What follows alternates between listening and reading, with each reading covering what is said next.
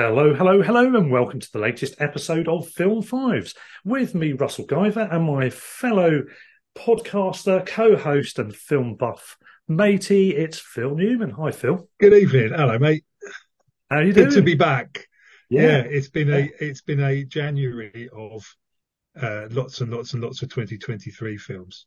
Yes, yeah. My, my my New Year's Eve, I I kind of sat down with my wife and we watched four films back to back, starting at about lunchtime and then finishing at, at- at about yeah about about midnight or something like that. Yeah, and and Oh, three wow. of three of the films that I watched that day are actually in my top five. So. Oh, well, so it's well worthwhile. And obviously, January is, is the rest of the catch up on the stuff you couldn't see at the cinema, Yeah, uh, definitely. come out or whatever, and all the, all the rest of it. There Um, are two films that I haven't managed to see that I wanted to, so that they won't be on my list. Um, and both of them are Japanese. So I have not had the opportunity to see The Boy and the Heron. Um, and I haven't seen, had the opportunity to see Godzilla minus one, but I have had the chance to watch everything else that I wanted to. Yeah. I am more or less in the same boat. I have seen The Boy and the Heron. I haven't seen Godzilla either. So apologies to any massive Godzilla, well, this, this I've heard a lot of good things about the, the, Yeah. the Godzilla minus one. Yeah, it sounds like my sort of thing. So at some it? point in the next couple of months, Yeah, because I mean, the story's originally Japanese, then they had the Hollywood makeovers, of course. this is the uh, Japanese live action one, Japanese it? again, yeah, but part of the same world, the same modern world of it, Yeah. it?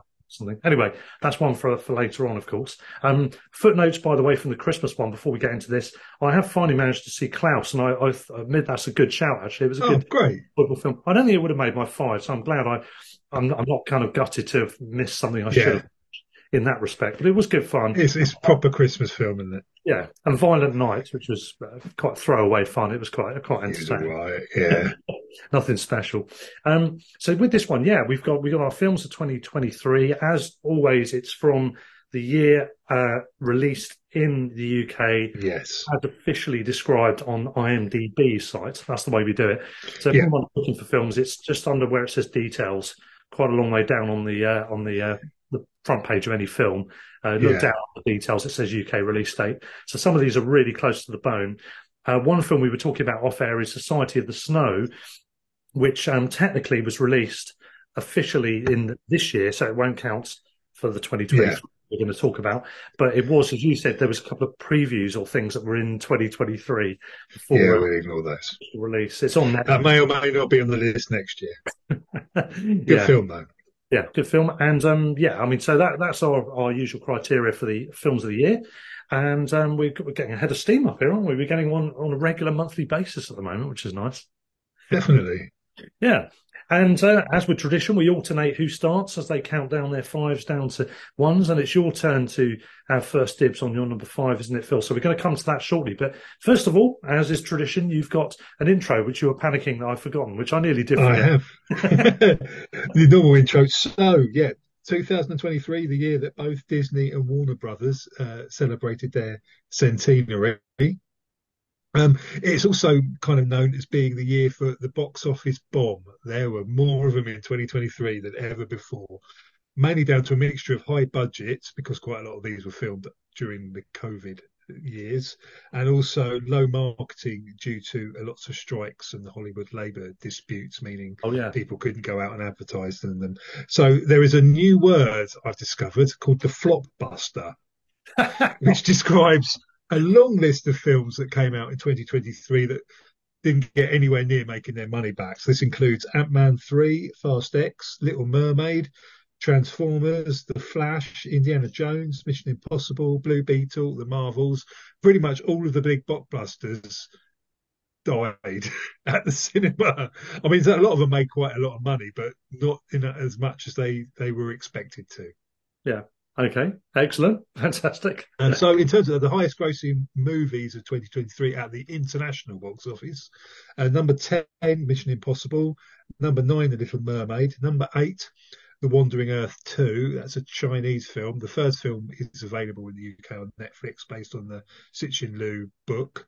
Uh, he will become a lot more famous in a couple of months, that particular writer, when the Three Body, Pro- body Problem pro- program turns up on Netflix.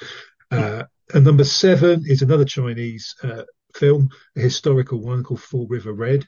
Number six, Spider-Man Across the Spider-Verse, the uh, animated uh, film. Number five, Fast X. Number four, Guardians of the Galaxy Volume 3.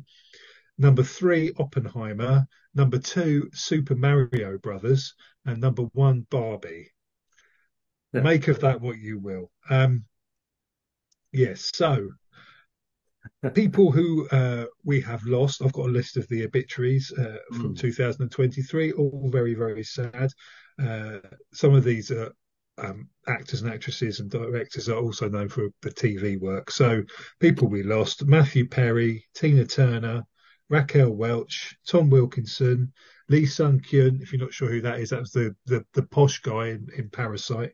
Uh, Ryan O'Neal, Joss Ackland, Richard Roundtree, Piper Laurie, Burt Young, Michael Gambon, David McCallum, William Friedkin, Paul Reubens, Alan Arkin, Julian Sands, Glenda Jackson, Ray Stevenson, Barry Humphries, Lance Reddick, Tom Sizemore, and Topol.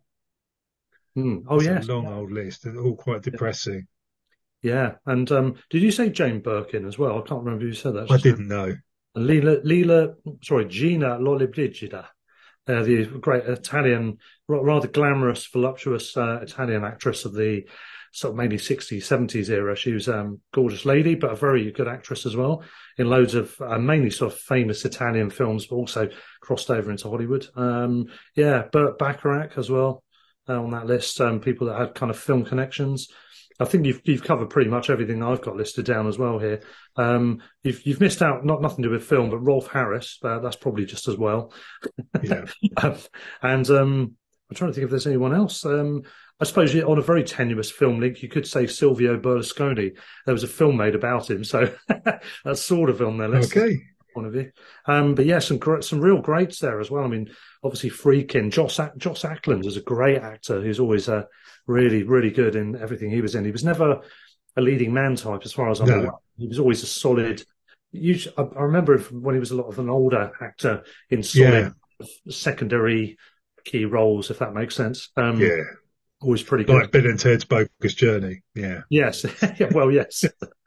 yes, I'm not sure that's what he's most famous for, but there we go. Michael Gambon, of course, a, a, massive name as well in the world of film. Um, such a shame, yeah. There's so many more besides as well from sort of further down the rankings of the film yeah. world, um, but all who have outstanding contributions. Yeah, such a shame about Tom Wilkinson as well. Yeah. yeah. Ray Stevenson was the one I couldn't believe. He just seemed to be in so many, not exactly good, but fun things recently. Yeah. Yeah. Shame. Um, I mean, on the other hand, in another way, we're arguably losing Michael Caine. He's going, he's going strong. He's into his nineties and he's officially he's retired. Retiring.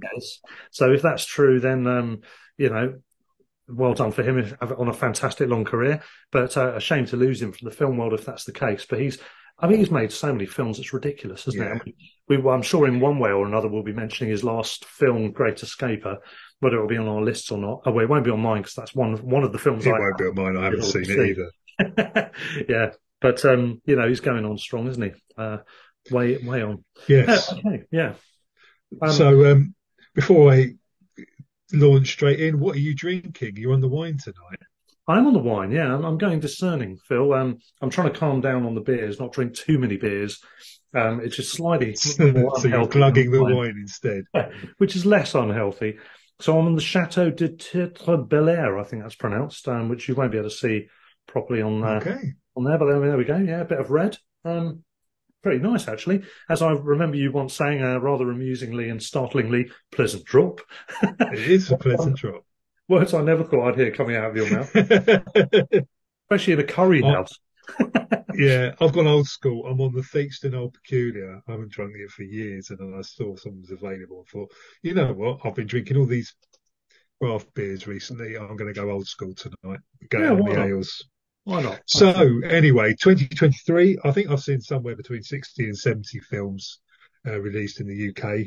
Um, I'll give you a warning, and this this is a quite a big clue for some of the films that are going to be turning up. I've worked out the average length of my top five films, and it's two hours and 45 minutes. there were a lot of long films in, in 2023. So you can probably guess what films that I'm, I'm going to be going through already. Yeah. But There, um, were- there were a lot of long films, and on, in terms of numbers, I've probably seen. Uh, I haven't counted it up, but in terms of new releases, probably something in the region of probably seventy-ish. I think 70, Yeah. 75. Um, there's a lot of films come out each year, yes, and there's no way we're comprehensively watching all of them. Even we'll if go we're for the top so. five, and yeah, and then we can do the Hmm. notable uh, mentions at the end. I'm going. My prediction. I reckon we're going to have three of the same films. Ooh, We shall okay. wait and see. I think I'd always go for that on the on the annual one. We, we shall wait. We shall wait and see. So, uh, on unless you've got anything else, I think it's on to my number five. Yeah, well, I'm, go- I'm just going to say I, I'm going to predict I've got um, I've got two of the same. I'll, I'll, I think I'll go more conservative on the matching. Okay. matchups. Anyway, we'll see. Yes, over to you, Phil. For your first to start this week, aren't you? So, my number five um, is a film called Past Lives, which has received Yes. a lot of attention recently. I don't. It doesn't seem, in talking to people, that popular a film. Not many people seem to have heard of it, but all the critics seem to uh, absolutely love it. It's uh, up for a couple of Oscars, I think. Um, it, I, I, I thought originally thought it was a, a, a South Korean film, but it's actually an American film, I think. Um, it's the Hmm. story of Nora and Hae Sung, two deeply connected childhood friends who are arrested apart after Nora's family emigrates from South Korea to Canada when they're about 12. Um, 20 odd years later, they are reunited for one fateful week as they confront notions of love and destiny. Um, it's written and directed by Celine Song, who I'd never heard of before. It's her feature directorial debut. Um, I'm led to believe it's semi semi autobiographical and inspired by real uh, events in her life. She is South Korean and Canadian.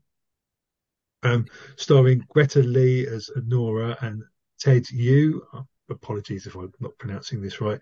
As uh, Hae Sung, um, and then John Magaro as Arthur, who uh, towards the end of the story become comes in as Nora's husband.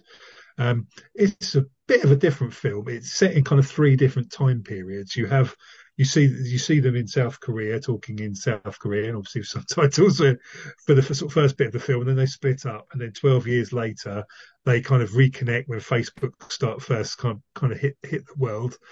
Um, and they kind of worked out that they could kind of reconnect and they start calling each other and then they have a bit of a falling out and then another I'm trying not to do spoilers here and then another 12 years later they kind of reconnect again and he comes over to kind of visit her. And it's it's a kind of a really interesting uh, inter- interesting film.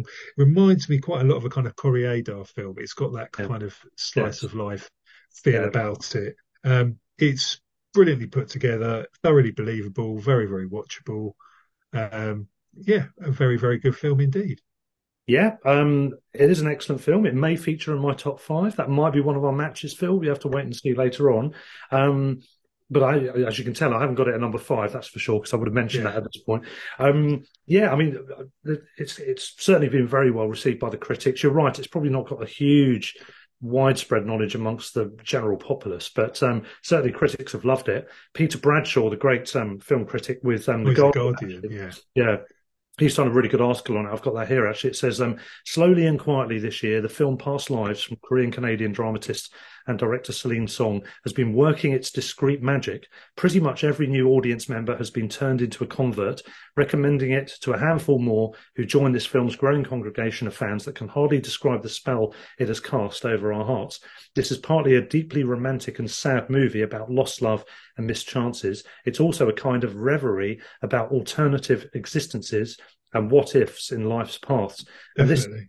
Yeah, and it, it- it's a more urgent question for first and second generation immigrant communities in the US. They may well, uh, as they grow into their 30s and 40s, consider the question if they'd stayed behind, who even am I? So it's all, yeah, I mean, it very much is about uh, identity um, and well, shifting identities, actually, as it says in the title uh, caption to that article. Um, and love with beguilingly simple means. It is a charming little film, isn't it? Yeah. Excellently acted. Really, Yeah, it's really- I've never seen anybody in it in anything else. I've never seen, or anybody No. associated with this film. I've never yeah. seen or heard anything by, and it's kind of come out of nowhere. And um, yeah, I think it's been nominated for best original screenplay and best picture, and it's Mm. not been nominated for Best Picture in the foreign language film. It's in the Best Picture. Yeah. You know, Which- categories, until- which is which is right. It's where it should Yeah. be. Absolutely. I mean, I, I, I've probably said it on here before, and I'll say it again. That um, I'm not a fan of the Oscars at all. I think they're um, a total waste of time, actually. In one sense, I mean, obviously there is a reason for them in terms of bigging up the industry, so I could see that point. But in terms of critical perfection, if you want to call it that, I think they more often than not get things wrong.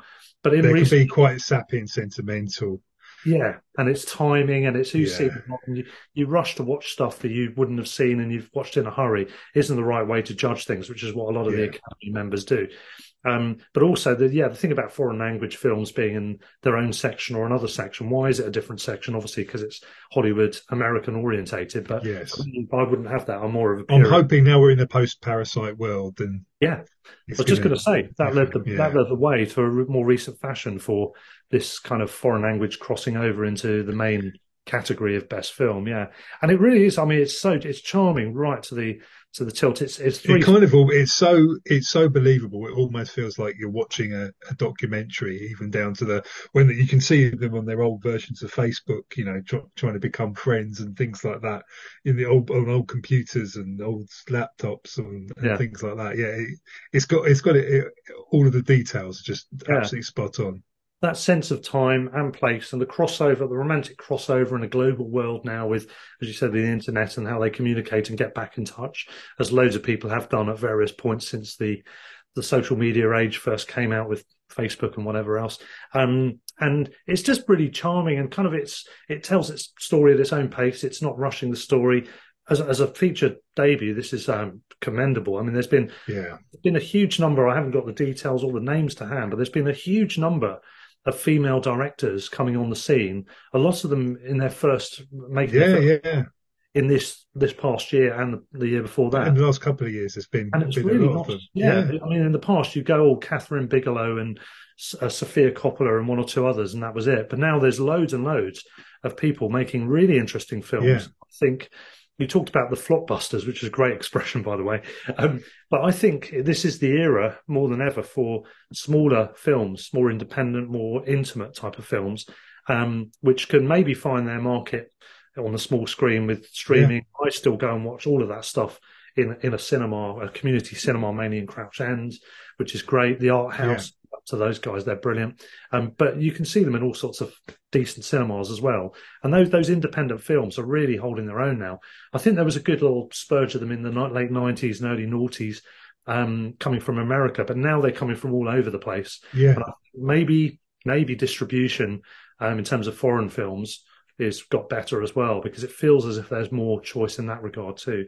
But this one, yeah, I absolutely love it. I think it's a charming film. Yeah, it's a very good choice. Yeah, yeah. Ninety six percent on uh, Rotten Tomatoes. Yeah, well, I'm. Yeah. Um, that's pretty good going. It's funny you mentioned Rotten Tomatoes. I don't think I've referenced them before, but I was just about to when I come to my number five. Um, but I don't know if you've got any more to say on Past Lives.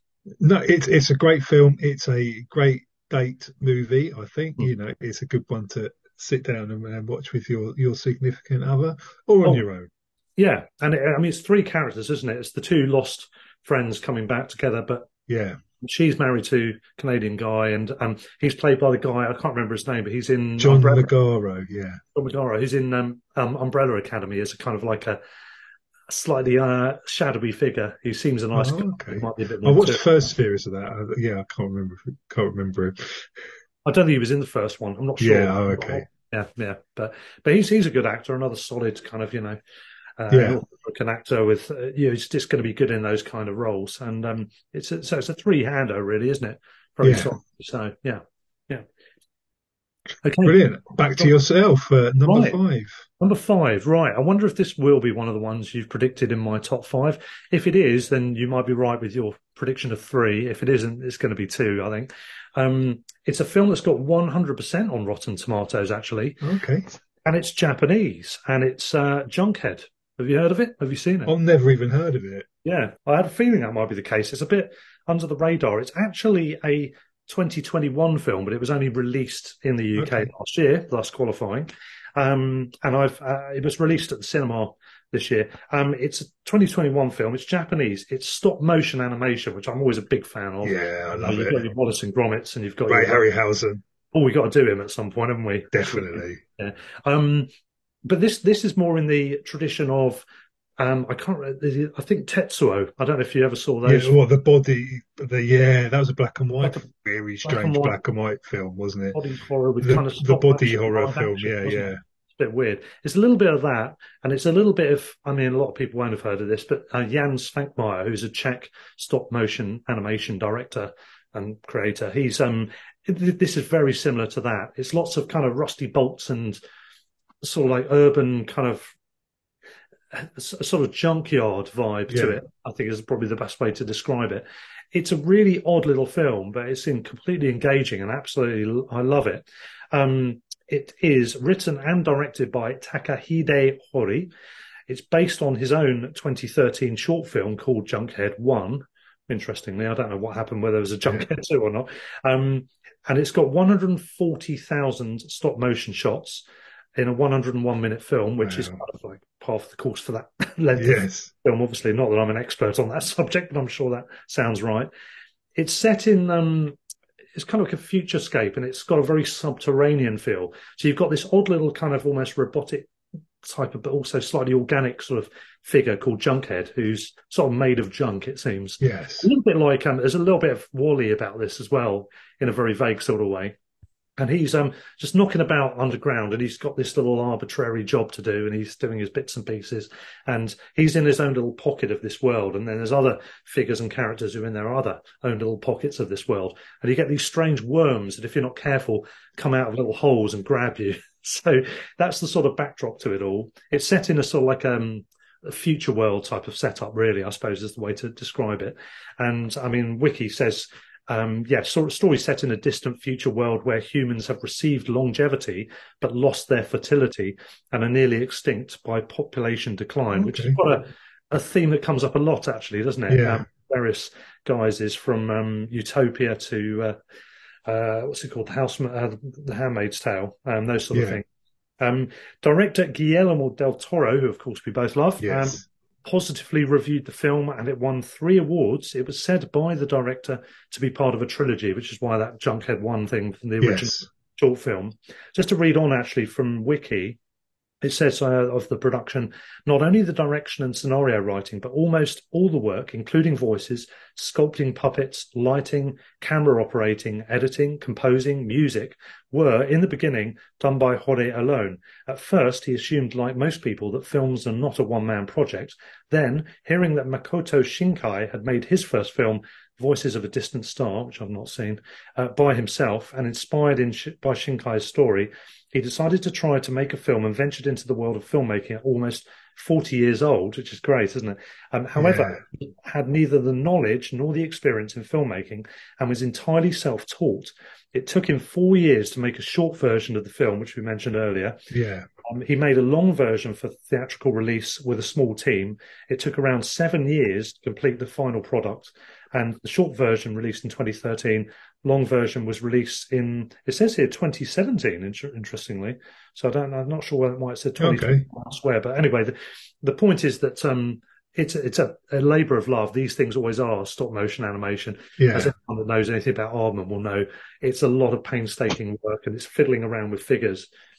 But this film's delightful. It's just so quirky. There's lots of really oddball activities going on and humour in it, and the little funny asides and actions and activities that are going on make it utterly delightful. Oh, brilliant. I mean, I watched I watched a, a similar obviously I haven't seen it. I watched a similar sounding film recently. Have you seen uh, Marcel the Shell with boots on? yes, I was going to mention that later. Yeah, that's um, yeah, also, it, I mean, very different type of film, but in a in a way, they've got a lot of yeah. common traits, which are they're they're very quirky, they're very weird, they're very offbeat. They've come from a short by someone who doesn't seem to have done anything before. Exactly, Yeah. and they're, and they're both very lovable in very different Yeah. ways. Yeah, yeah. Um, which again, yeah, it was a short film made into a longer version. And I, actually, I saw the short film of Marcel after something else. Uh, it was on the it was on the same bill at the local cinema I was talking about. Um, it was sort of tagged on as an after film. It was really weird. Oh, sorry, uh, beforehand. So it's almost yeah. like the old days when you have a short film before the feature. Um, with this film, Junkhead, they did have um, a little um, montage thing at the end where they show uh, the, the, whole creative process in fast yeah. forward basically, you know. Um, so you, you just see the whole development and you, you realize just how much work goes into it. And it's incredible. He's created a whole world that is not like anything. You can, there's shades of shades of other things, but it's really not like any other world you've seen. Even WALL-E, which is probably the most similar in terms of the, yeah. the world it inhabits. The premise, yeah. Still very different. Um, the synopsis actually, um, it's um, basically the protagonist is a cyborg, sorry, a cyborg explorer is the way Wikipedia described it. Um, he enters an underground world where artificially created species live. His mission is intended to research for their secrets of productivity. As the story goes on, it becomes gradually clear that the underground world is a kind of dystopia where dangerous monsters roam, that's the worms and so on, um, roam or ambush, and that the artificially created intelligent species developed a unique society. The story ends in an unexpected manner. I won't mention what that's about, but uh, yeah. uh, I like the fact it's got an interesting ending as well. And it says director Hori noted that the film was the first part of the trilogy, which we mentioned already. Um, and the reception it got is that um, grotesque but humorous. Uh, one reviewer said apparently um, it's it's had other um, interesting quotes, but generally it's had a good reception. It's not very well known. As, no, know, I've never even heard of it. Yeah, it's one of those. Yeah. Um, I didn't pick it out just to be clever. I genuinely did just think oh, brilliant! I'll have to watch that. My top five, yeah, and um, yeah, it's it's funny that uh, it's another Japanese film that um, you've not seen. so yes, you're picking on the Japanese. Uh, did you see Broker, by the way, the other Koreeda film? Yeah, that was that came very close to my top five. Yeah. I thought that was oh, yeah. that was fantastic. Oh, I thought the couple of films that he made leading up to that, I didn't think were as good. The French one and one of the other ones, but I thought that that that was a a real return to form. I thought that was fantastic. Brilliant. That was very close to that was probably my ninth set, uh, number seven or something. Yeah. Oh yeah, yeah. Um, I mentioned Rotten Tomatoes giving Junkhead uh, 100%, which is quite commendable, isn't it? Um, it's kind of described as action, adventure, comedy, sci-fi, and obviously animation as well. It's an hour and 55 minutes, according to the um, according to Rotten Tomatoes. Although I'm not yeah. sure that's quite right, actually. Um, but anyway, yeah, it's um, We'll see if it's got anything else interesting in here. It says it is such a consistently imaginative piece, and not just in terms of character design, but framing, editing, and the other elements needed to make a stop motion feature work. And uh, there's another quote here saying there is an undeniable dark maturity stemming from the post-apocalyptic undercurrent and Junkhead's search for meaning. Yet there is also warmth and charm amid the grisly the grisly monster attacks. I think that yeah kind of sums it up nicely, really. Yeah, yeah. Brilliant so I would thoroughly recommend it if you can find it. I Fantastic. Think, I think it's on one of the main streaming sites. I can't remember which one. It might be yeah Netflix, I think, but I'm not sure. Yeah, but seek it out. It's worth it. Yeah, definitely. Sounds like my sort of thing. Yeah, you'll like it. You'll like it. Uh, back to me for number four, then a film that will surprise nobody. For my number four, I have gone for Killers of the Flower Moon. Ah, yes. Uh-huh. Uh, the new, uh, the latest uh, Martin Scorsese film, uh, directed and produced by him. He also co-wrote the script, uh, based on the 2017 book of the same name by David Grann. So, if anyone who hasn't seen it, um, it's a it's a it's a period piece. Um, when oil is discovered in 1920s Oklahoma under Osage Nation lands, they were Native Americans. Hmm. Um, the Osage people are murdered one by one until the the FBI, and this is the the very beginning of the FBI. Nobody who meets them really they didn't even know who they were or what they were or that they existed, and they're sort of step they they stepped in to uh, to unravel the mystery. So uh, as usual, being a Martin Scorsese film, it's Leonardo DiCaprio as as the uh, as Ernest Burkhart, the kind of main protagonist. Um, Robert De Niro playing his uh, uncle William King Hale, uh, Lily Gladstone, who's absolutely fantastic, plays Molly Burkhart, his wife. Yeah. Um, and Jesse Plemons is uh, Thomas Bruce White, senior, the uh, the FBI agent yeah. on the investigation. Now, I mean, this film, it's a proper Scorsese film. It, it, it's it's incredible immersive cinema. It is it does have some flaws. It is too long. Hmm. Um, but for a period piece, you are completely and utterly drawn into this world. And this is a world that I had no idea of whatsoever leading into this. I had no idea that there were almost billionaire Native Americans in the 1920s who had lots of white people working for them Yeah. until they all started dying off one by one. Um, it- and the whole, the look and the feel of it just feels absolutely spot on and perfect. It's, it's it, it, I mean, it's got a real Western feel to it, but it doesn't feel fictional in any way. Again, it, it, you really feel like this is exactly what it would look like, felt, and how all the performances are absolutely fantastic. It's it's a brilliant, brilliant, brilliant piece of work. Yeah, all all of that cast. Well, obviously you've got the, the main female lead. Lead is um, not known to many people now, but um, until now. But um, the others are obviously established, well-known names. Yeah, I mean, there's a couple of others. You got like John Lithgow turns up in it as a prosecutor in the trial. I, I Yeah. didn't really recognise him at first. I haven't seen him anything a while. Brendan Fraser plays uh, Robert De Niro's uh, uh, attorney. He's kind of having a Oh, bit of a career renaissance at the moment yeah, because he was in the Whale last year as well, wasn't he? that's right. Yeah, yeah, um, yeah. I, I agree with you. I didn't know much about that world. I mean, I knew the concept of people would have exploited um, Native Americans' land for oil, obviously, but the notion that they did actually get into wealthy status, um, Yeah. kind of almost surprised at, not knowing either way. I'm kind of surprised to know they managed to prevail to some degree in some cases. Um, yeah, it does have a sense of the of the era, and we've done westerns in the past, but I'm, I can't remember what we said about it now in terms of the uh, sort of the historical era, where how you mark Yeah. dates. But there's, it's interesting those films. There's been a few other ones, isn't there, like that, which um, there will be blood kind of feels like Yeah. from that era as well. And there's something else. The, the era, the, the early motor cars and all that stuff is already on the scene, and it's Yeah. very much rooted in the the Western world, so to speak, of America.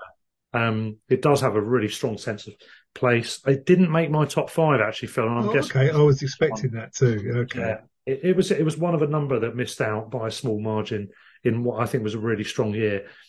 Uh, two or three reasons. I didn't quite engage with it as much as I think you did, although I did. I did. The- a lot of, I mean, it, although it, it is three and a half hours long, and the vast majority of the characters in this are incredibly unlikable. So it it's not a completely easy watch.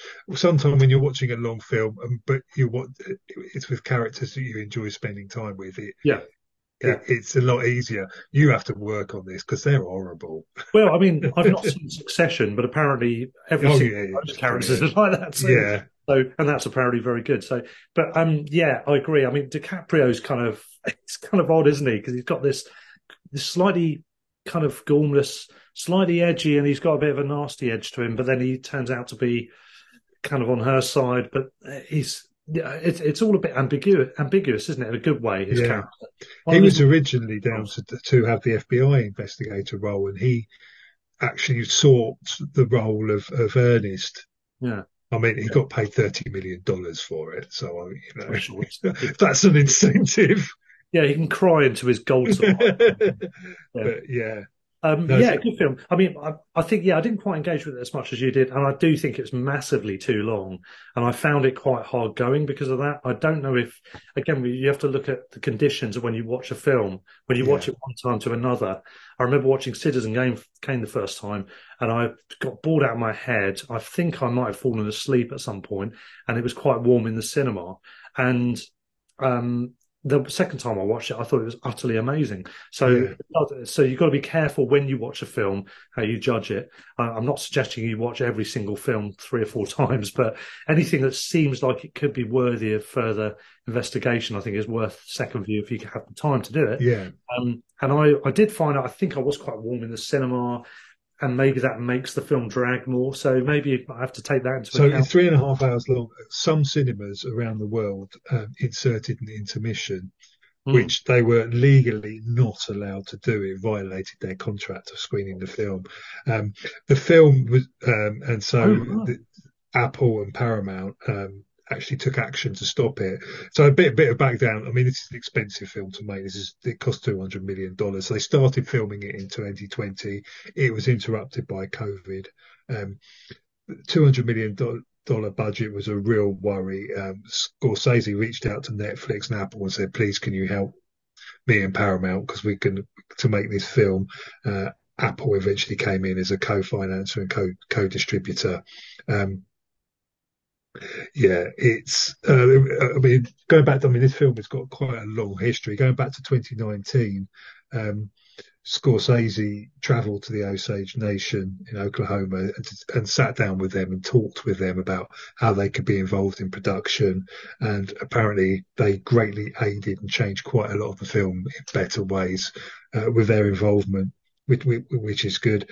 It's great. I mean, it, it brings an entire bygone era to life. On Lily Gladstone, I fully expect to win the Oscar. If she doesn't, it's complete travesty. Um, a lot, some critics have said, despite being three and a half hours long, the narrative is very focused on DiCaprio and De Niro to the detriment of Molly and the other Osage characters. Um, there's I think quite a lot of similar criticisms from some of the Osage Nation mem- members who have said it's great for the immersion in this culture, but it's a film about baddies rather than the, the people in which yeah. the environment is set. I guess this is the problem with American films, even, even with notable directors like Scorsese. The problem with American directors, the American, as in the modern westernized American uh, American film, is um, it goes back to the, all through the history of the westerns. It's told from the the white man point of view, and I'm wondering with a film like Killers of the Flower Moon, if all of the stuff that's trimmed down could have been the DiCaprio, De Niro related stuff side of the story. Um, Dances with Wolves comes to mind. That was a film where, contrary to what had gone before, where loads and loads of just white actors were yeah. cast as Native Americans and yeah. given sort of face paint to make themselves look more ethnic or whatever. Um, you've got in, the, in the, these films, you, uh, Dances with Wolves, they, they, did cast Native Americans. Graham Greene, rather interestingly named, and no, not the author, um, yeah. was one of them. There's obviously not his uh, original kind of ancestral name or whatever, or it wouldn't have been. Um, but they were cast in the role, and yet that story is still kind of quite concentric around the Kevin Costner character. Yeah. that repeats through the history of American film. In this particular case, yeah, moving into modern era, uh, the, the post whatever uh, era, post referential era, um, we're looking at things from a different angle. It's kind of interesting. Um, but I think there's the, all of the Native American culture in the modern era is kind of seems to be tinged with tragedy, sadness, and a bit. Ultimately, would they have got the money from Apple to do this film if they didn't have De Niro and DiCaprio as, uh, yes, I mean, as the primary characters? I sincerely doubt it. Yeah, there is a film, another film that came out this year called, uh, sorry, last year called War Pony, which is about um, just a group of people in the modern era um, of Native American. Uh, origins who are living in a very small town and they kind of there's not much to the story, to be honest. Really, not worth going into in too much detail. But that was an interesting little film because yeah. it just it just told a story straight about just a bunch of people who happen to be Native American. Here's their story of them in the world and getting by doing ordinary working class stuff. That was basically the thrust yeah. of the story. But it's interesting. There's a few of those sort of stories popping up now, which is good. I mean, those, yeah. such people. I've not, not, to be honest with you, I'd not heard of them before. I've never ever heard of them. That's a no. whole set of people I've not heard of from yeah. America. And it's maybe that says something about how little proper representation history's been airbrushed. Yeah. yeah. Mm. I mean, we hear about Navajo and the, you know, the Sioux and all those sort of um, groups because they're famous from all the the classic westerns, aren't they? Basically. Um, yeah. One other note: so Robbie Robson, Robertson, rather, um, frequent Scorsese collaborator, he actually died in 2023. I don't think he was on my list I did earlier. Yeah, he did a he did a strange score for this. It, I, I, like it. I it's like not it, really yeah. like bits of music. It's sort of just bits of bluesy and old timey kind of percussive, yeah, sort of like noises. That, but it fits it really, really well. I thought it was great. It's not a soundtrack that you could actively sit and listen to like you could some of the other epic scores or anything like that but it really it fits the mood and, and, and the environment yeah. really really well i think speaking of soundtracks or scores and we obviously we've been doing our decade by decade thing so far and when we come to the the last decade or so certainly the 20s and probably the 10s as well uh, of this century um, it's going to be a totally different thing to what we've done before because I think Yeah. we had a lot of epic, famous scores and and lots of interesting stuff in that regard. But I think things have got more intricate and weird Yeah. and experimental and very abstract in scores. And they're- I think it's a really interesting era when we get onto that in the fullness of time. Um, it's going to be quite interesting. It's going to be really hard to pick stuff because there's going to be so many different criteria that you can focus on to in order to channel down Yeah, your search. definitely. Um, there's loads of stuff. Um, and yeah, I really love this score as well. I think it's good. I think a score when it's when it's a good score, especially when it's interesting and unusual, really adds an extra element. And obviously Scorsese himself, and I'm sure we'll cover him as a subject in due course. Um, he's always very conscious of music. Has been a Yeah. huge part of his films. Um, found music or um, uh, diegetic music as well uh, is always quite a, a key function of his stuff. Popular music of the time Yeah. Oh, yeah. To really place the era of the story um, has certainly been part of it. Oh, yeah. I watched after watching this film with my wife. She was was like, "What other good films has Martin Scorsese's done?" So the next week we watched Goodfellas, and that really has all the hits from that time Yeah. to I know- perfection. I know we've covered mainly with actors. We've covered people who are still active, like Tom Hanks and Frances McDormand, so far. But um, Scorsese's one I kind of want to hang on a little bit longer because um, Yeah, let's see if he's he might still have another. I mean, he's in. He's got to be his early eighties now. He might still have another yeah, masterpiece in him. yeah, exactly. Same with any other aging actors. I mean, Michael Caine might do because he's officially retired now, supposedly. Um, but you know, people that are coming towards the end, maybe you know, or, or at the end of their careers, maybe we can start focusing on. But Yeah. um, yeah, in terms of this, I mean, at this stage of his career, it's an interesting film. It definitely feels like more of a return to form in terms of the the flavour and spice and detail and sense of atmosphere. I did enjoy The Irishman. I mean, that was a similar length, if not long. That was about four hours long, wasn't it? It almost feels like you know quite a lot of his films now should be HBO miniseries or, so, Yeah, or I do- something like that. I But do- but I feel like a, a producer should get some handcuffs on him there. His films are too long, and this happens a lot as self indulgence in older Yeah. age uh, for film directors. And it's happened with loads of people before, and it's happening with him as well. I feel the same with Clint Eastwood's films are always too long, but Scorsese's films seem to now be too long. They weren't in the past. they weren't. Um, know, and yeah, I mean, you could trim it's only been the last ten years or so, really. Yeah. yeah. The Irishman, I couldn't get around that that artificial um, de aging thing. That was just too. Yeah, that didn't work very well. It's way Robert too De long. Niro, yeah. And it's a, a bit of a typical Scorsese film as well, wasn't it? Still entertaining, but not not not his greatest. Mm. But anyway, more on that another time. Um, but yeah, good a good choice. It, it was one of those that missed out on. Of, It's a film that's worth watching. eh, Yeah. Definitely. and I've I, I've got I genuinely enjoyed it. It was my fourth favourite film of the year. yeah, which is testament enough. Yeah. Check it out, have a look at it. I've got a very long short list of things that missed out, and that was one of them. Yeah, yeah. Um, okay, yeah. Uh, Back to yourself. Oh, number four, yeah. So, number four, I've gone for another film, uh, foreign language as well, actually, um, which is called Anatomy of a Fall.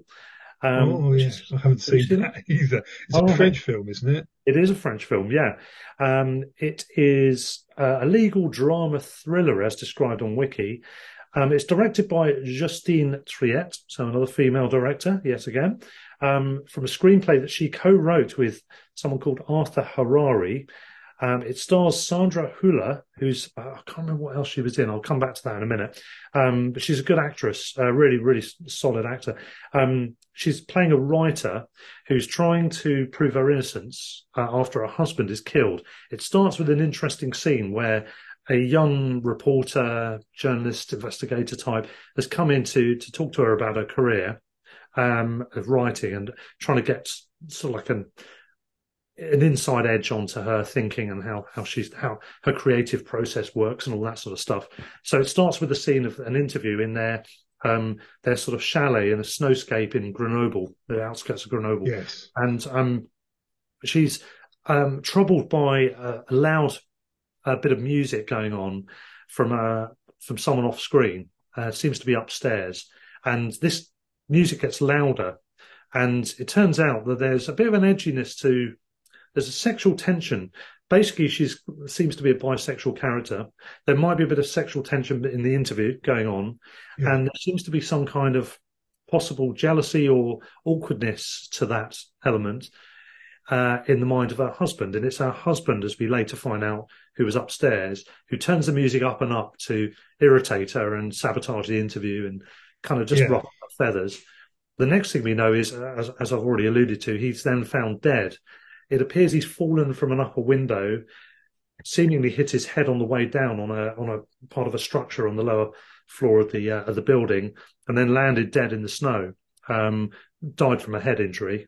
Um, the son, who's got a disability, finds the body, and then she uh, and then she comes on the scene as well. Uh, and then, as is quite often the case in these scenarios, you've got to investigate cause of death, and there is suspicion around whether it was murder because it something doesn't quite add up in the in the manner of the way the head injuries occurred.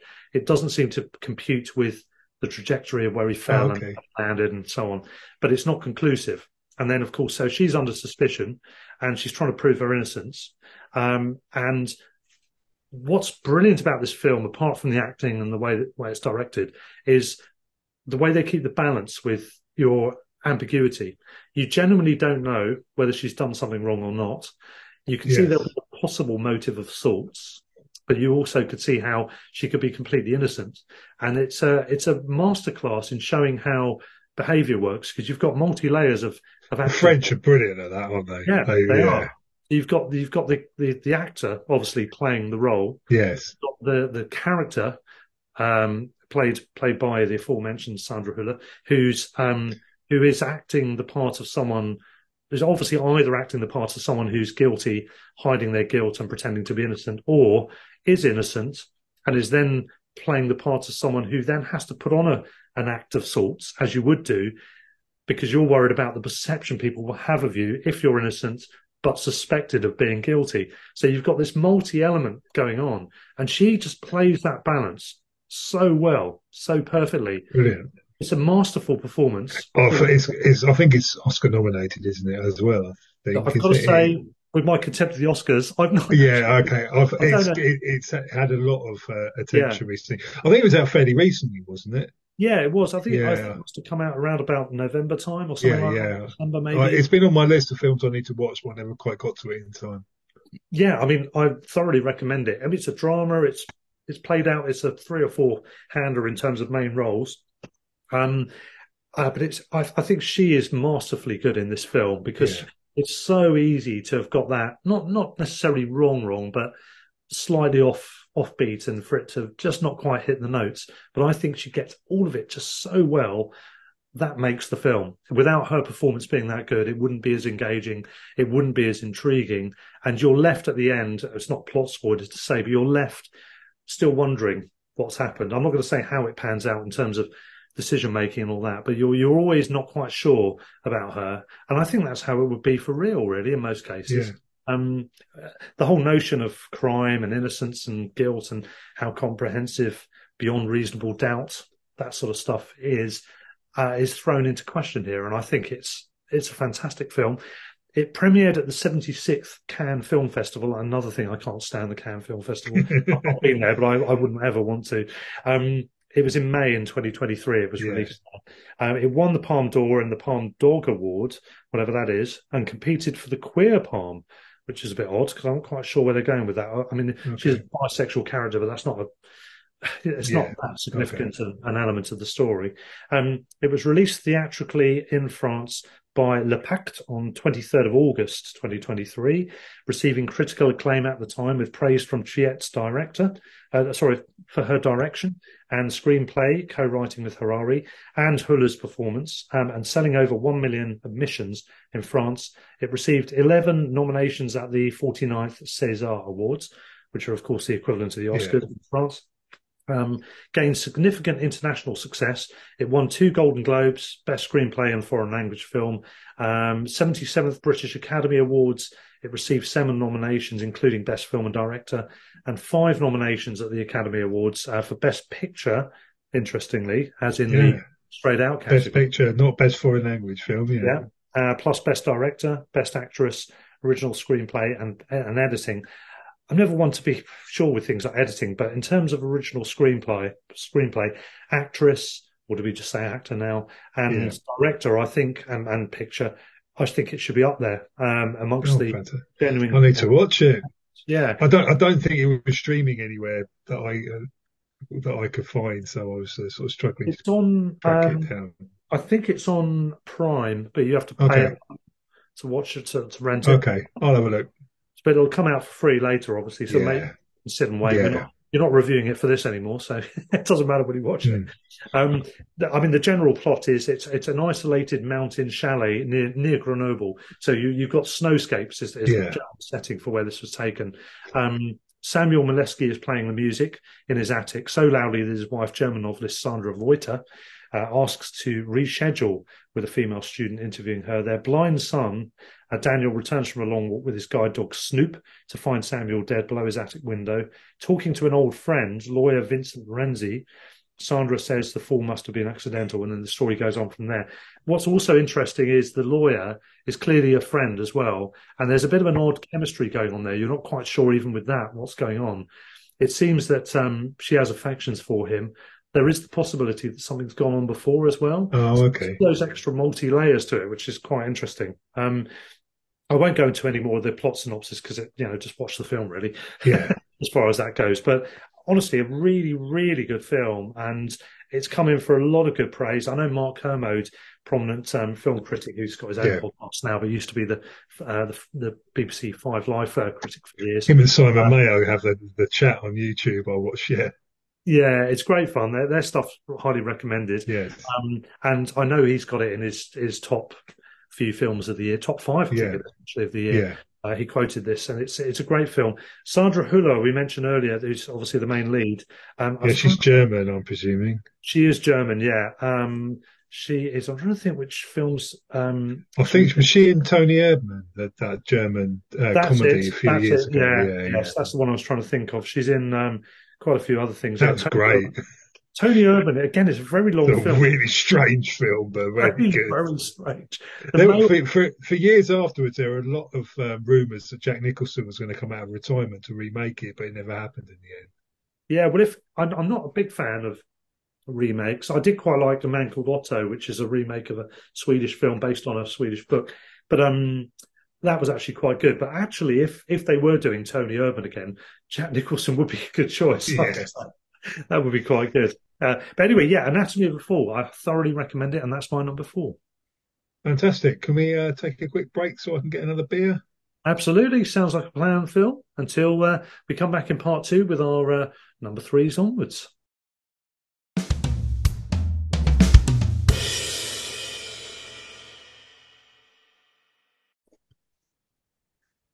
And we're back in the room, aren't we, Phil?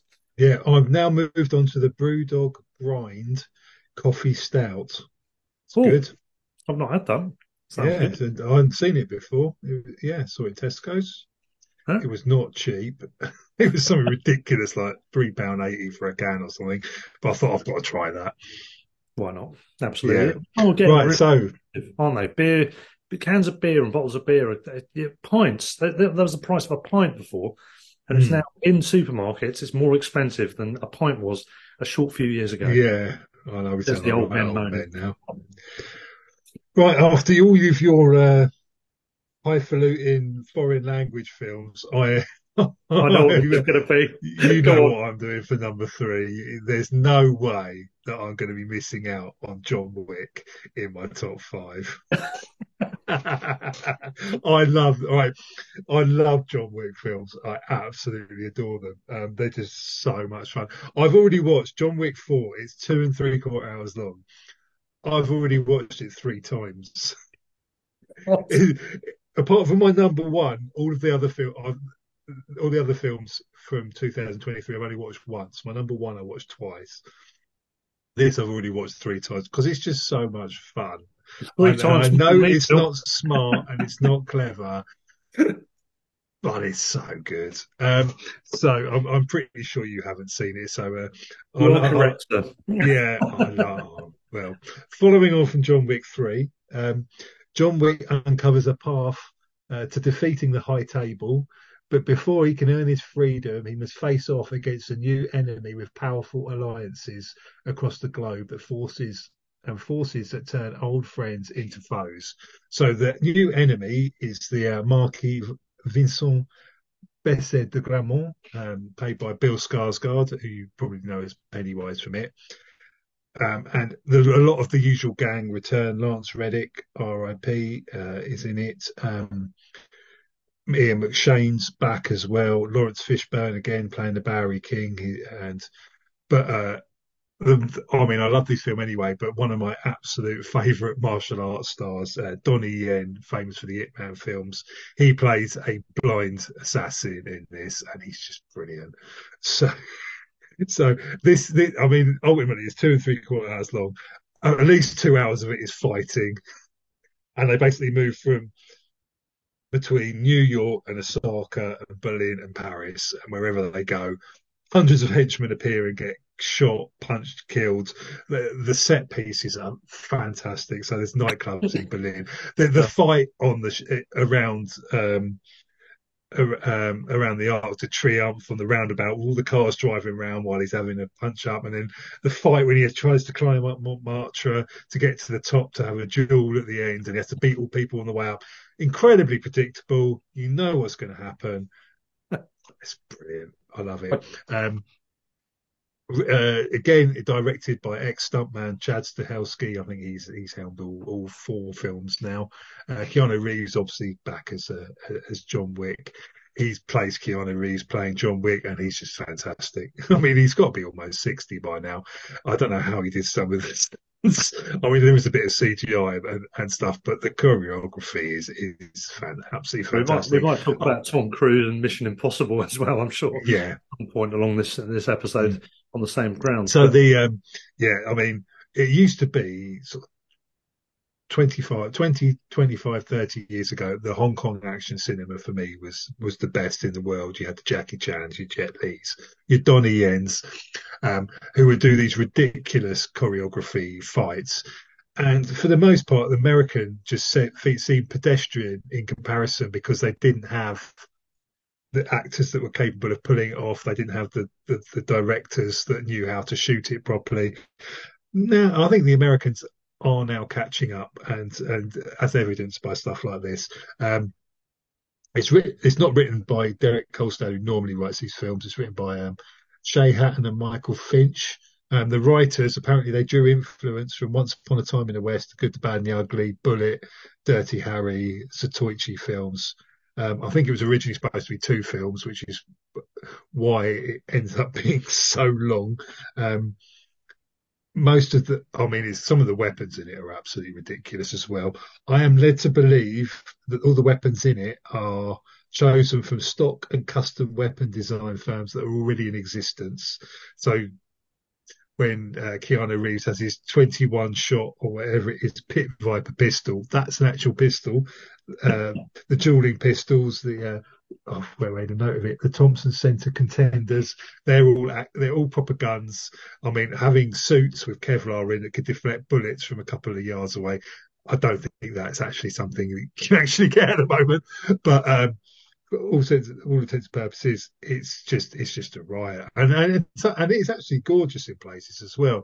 You see you see so much of Paris, you see some, uh, the fights in Osaka, the Berlin. I mean, he's he's got an eye for visuals. I mean, I know he's an ex stuntman directing, has grown up in a slightly different path to everyone else. But this, the first John Wick film, was fantastic, but it felt like a I don't, I don't want to say TV movie, but it, it, it had a lot lower budget. Now we're on to number four, and it just looks absolutely glorious. Um, your enjoyment of this film um, will depend a lot on how your your uh, attention span during long action set pieces. there are complaints from quite a few critics about how long it is, but ultimately it has got ninety four percent Rotten Tomatoes, mm. which which is uh, you know, that I think that the general consensus is epic action with constantly spectacular set pieces. Yeah, you, um, I absolutely love it. You do love a ludicrous action film, don't you? It has to be said. Um, I from... do, I do. And of all the films on this list, this is the film that I will, over the rest of my life, watch the most. Of that, I have no doubt. yeah. Oh, I- before I watched this, I had to go back and watch the first three again because I'm ridiculous like that. Even though I know pretty much every frame, yeah, I'm. I must confess, I've not seen any of the John Wick. I don't think it, at all. your, it'll be your. No, I don't mind a really good action Your film, thing. a good fun film, and a rip roaring yarn. But you said about the, the, the action going on too long. I do tend to, my mind wanders, and I get bored of See, action. I love the. I, I grew up with the whole Jackie Chan choreography, so when I see anything like that, I just, I just, I'm just wowed, and Yeah, I think it's fantastic. I've seen loads of those films, and I appreciate the talent of it, and I've enjoyed a lot of them, but not on the same level you have. So Oh, that's fair enough. Yeah, it's one of those things, isn't it? But you get amazing choreography at the ballet, and I couldn't sit through that. But when Yeah, it's people exactly, yeah. punching and shooting each other, we can completely mind. different. Um, Um, John, There, I mean, no, I don't think there are any plans for another film. I think Keanu is saying that it was kind of quite hard work. Hmm. Um, he's getting on a little bit now. Um, I think he wants a bit of a rest. Um, there is a spin-off film called Ballerina this year. I think it's Ana de Armas that is uh, playing it. That's going to have John Wick. Uh, it's going to have Keanu Reeves, Ian McShane, and again Lance Reddick, R.I.P. Or I think they're reprising their roles on, in in that. There was a spin-off TV series called The Continental on Amazon last year. I didn't really enjoy that very much. I watched it; it wasn't very good. oh, Um, it was about a young young version of um, set sort of 40, 50 years ago, so uh, based on uh, Ian McShane's character. wasn't that great. Um, it was all right, nothing special. Um, but I mean, yeah, hundred million dollar uh, budget blockbuster. It made four hundred and forty million dollars worldwide. Um, just great fun. It's just fun. I mean, I understand it's not for everybody, but people that like these sort of films really like them. Yeah, no, fair enough. Yeah, I mean, I would definitely find a different way of spending that hundred million dollars. It would be a hundred million dollars worth of wine and beer. I think would probably be the Yeah. suspicion. Um, but no, I mean, my my other my, the reason one of the reasons I didn't bother watching any of that was uh, um, Keanu Reeves. I've got a real problem with Keanu Reeves. That's, I mean, that's fine. He's terrible. In, I in these, he's perfect. He only has a dialogue. He only has a few words to say, and you don't watch it yeah, for the the dialogue better. or the emotive acting. You watch it because he's just he's just cool and he looks good beating people up. Maybe, maybe not. I don't know. I don't know. I've, I, I think he's a, a dreadful actor. He's apparently a very nice guy, and apparently he's got a very healthy Yeah. interest in uh, film and the history of film and archiving. Oh and yeah, I watched. You can see it on YouTube. Um, that he was being interviewed on a TV program Yeah. Hmm. once, and um, I, I think it might have been Japanese. I can't remember. I watched it a couple of years ago, and then Sonny Chiba. Um, Oh, uh. If you also the swordsman from Kill Bill, famous for lots and lots of Hmm. seventies and eighties uh, martial arts films, he kind of came got brought out as a special guest, and Keanu Reeves was just flawed. You've never seen such hero worship from anybody in your life. He was just he just looked. It's Sonny Chiba. It's Sonny, you know. You can tell he really loves the subject matter. You know. Yeah. I mean, I do again mentioned Mark Kermode before. I do think um, he said, if I remember from his review, he's not been a fan of the John Wick films at all. But I think I remember him saying, I think he thought the first one had some entertainment value. The, the, this latest one, he actually said, "Do you know what? That's actually pretty entertaining in a certain sort of way." And he, Yeah. was kind of, quite- I don't know what you would call it, like um, backhanded compliments or what. But he, I think he genuinely thought it was a pleasant surprise, even by you know, They've got a big budget. They can stage big spectacular pieces. There are kind of car chases and all sorts in this, and the, the are up there with anything you're going to see in any other action film. It's it, it's great. I love it. Um, uh, yeah, it'd be interesting. I'm quite curious to see Ballerina, but I think I think I'm hoping that it will raise the game of kind of action, Hollywood action films, and show what is capable to be to be done if you get the right people involved. Yeah, and it's interesting the what you said about Hollywood taking on the mantle of being the the driving force of uh, action films in that in that regard. That Yeah. sort of martial arts based stuff is in, interesting in particular. Yeah, yeah. Do you want my number three then? So yeah, I apologise. I know it's not high art, but it's just. Well, I was umming and ahhing about where to put it. I thought, can I really put this above Killers of the Flower Moon? And when I watched it for the third time a couple of days ago, yeah, bloody right, I can. well, um, put it this way: uh, this is not going to be a surprise, but there could not be more of a contrast between your number three and my number three. I'm not surprised. I I've got a feeling this isn't going to be in your top five. I've got a feeling you may not have seen it anyway. Um, it's another drama. This is in English language this time, though. It's an American film. Um, this is the one I think I mentioned on air. I think it was on air. Um, yeah. I'd nearly forgotten it was in this year, uh, uh, okay. three year that we're talking about. I thought it was the year before, but it wasn't. It came out in, I think, early February, actually, it turns out, the 2023. And it's Women Talking. Um, have you seen that film? Yes, I, I, I haven't. I, I, it's on my list to watch that I yeah. didn't get around to it. I, again, I had a lot of good things about it. Yeah, I loved this film. I thought it was um, a film I was a little bit apprehensive about because I thought, oh, how's this going to be? It's got a stagey feel. It does feel like it's um, adapted from theatre in the sense that you're pretty much in one location for the entire story. There's a lot of talking, so that yeah. by default makes it sound like theatre. Um, apparently, it's an original screenplay, so it was okay. interesting. I'm pretty sure this is going to end up on the stage as well.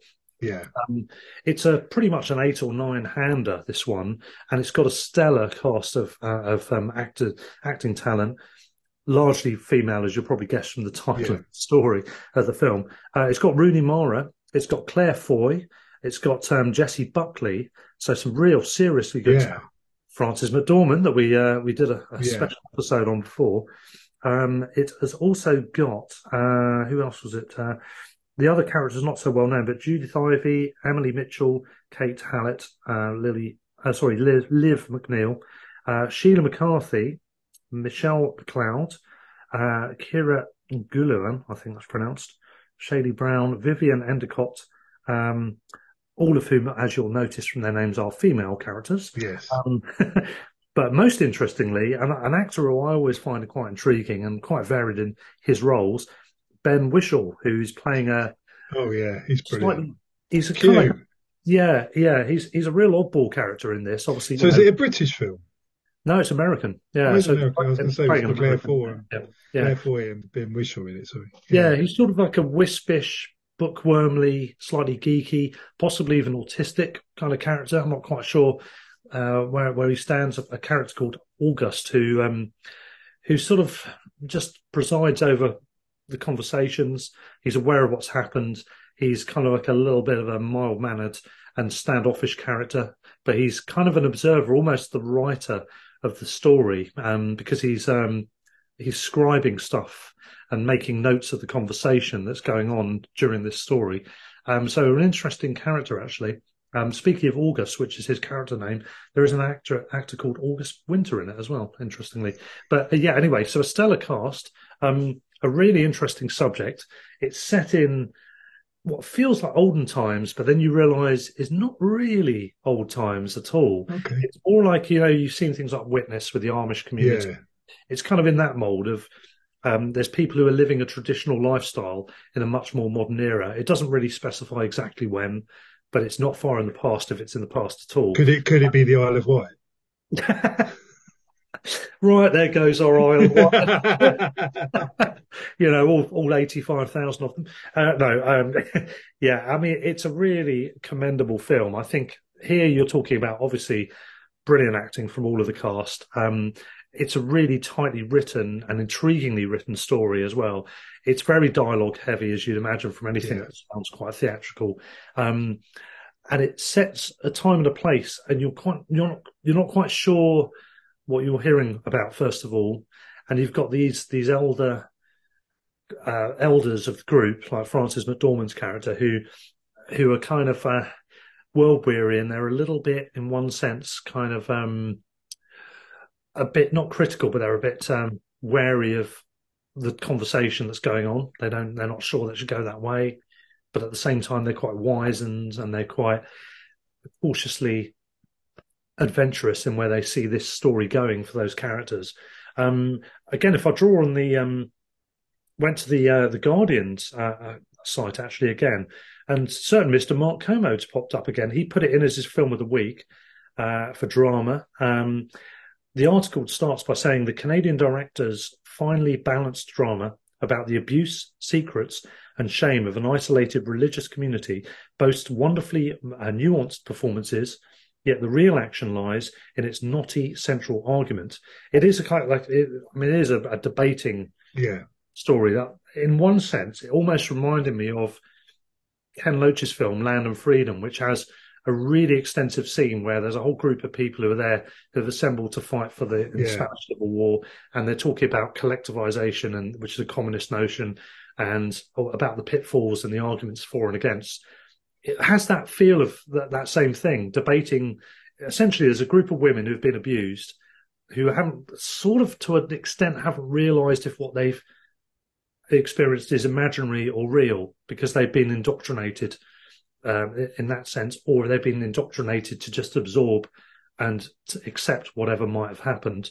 It's sort of centered around drinking, and uh, you know, if you if you accept it as real, you're uh, essentially a, a, traitor to the religion, and if you accept it as um, as as just a, a figment of your imagination overnight, then everything's fine. That seems to be the general okay. point from the male point of view the male figures in this story are there, but they're they're, they're only present in conversation more than in in actual presence because a lot of it the, the, the women are assembled in the barn, the upper level of a barn of this huge barn, and they're having their conversation there because they don't want to be overheard.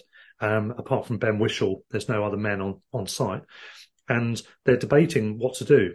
Should they leave? Should they go out into the wider world, of which they are very fearfully naive? Yeah. Or do they stay? Or do they do they stay but confront the guys? So stay stay and accept, stay and confront, or flee the three concepts that are being discussed, and various other nuances on the debate as well.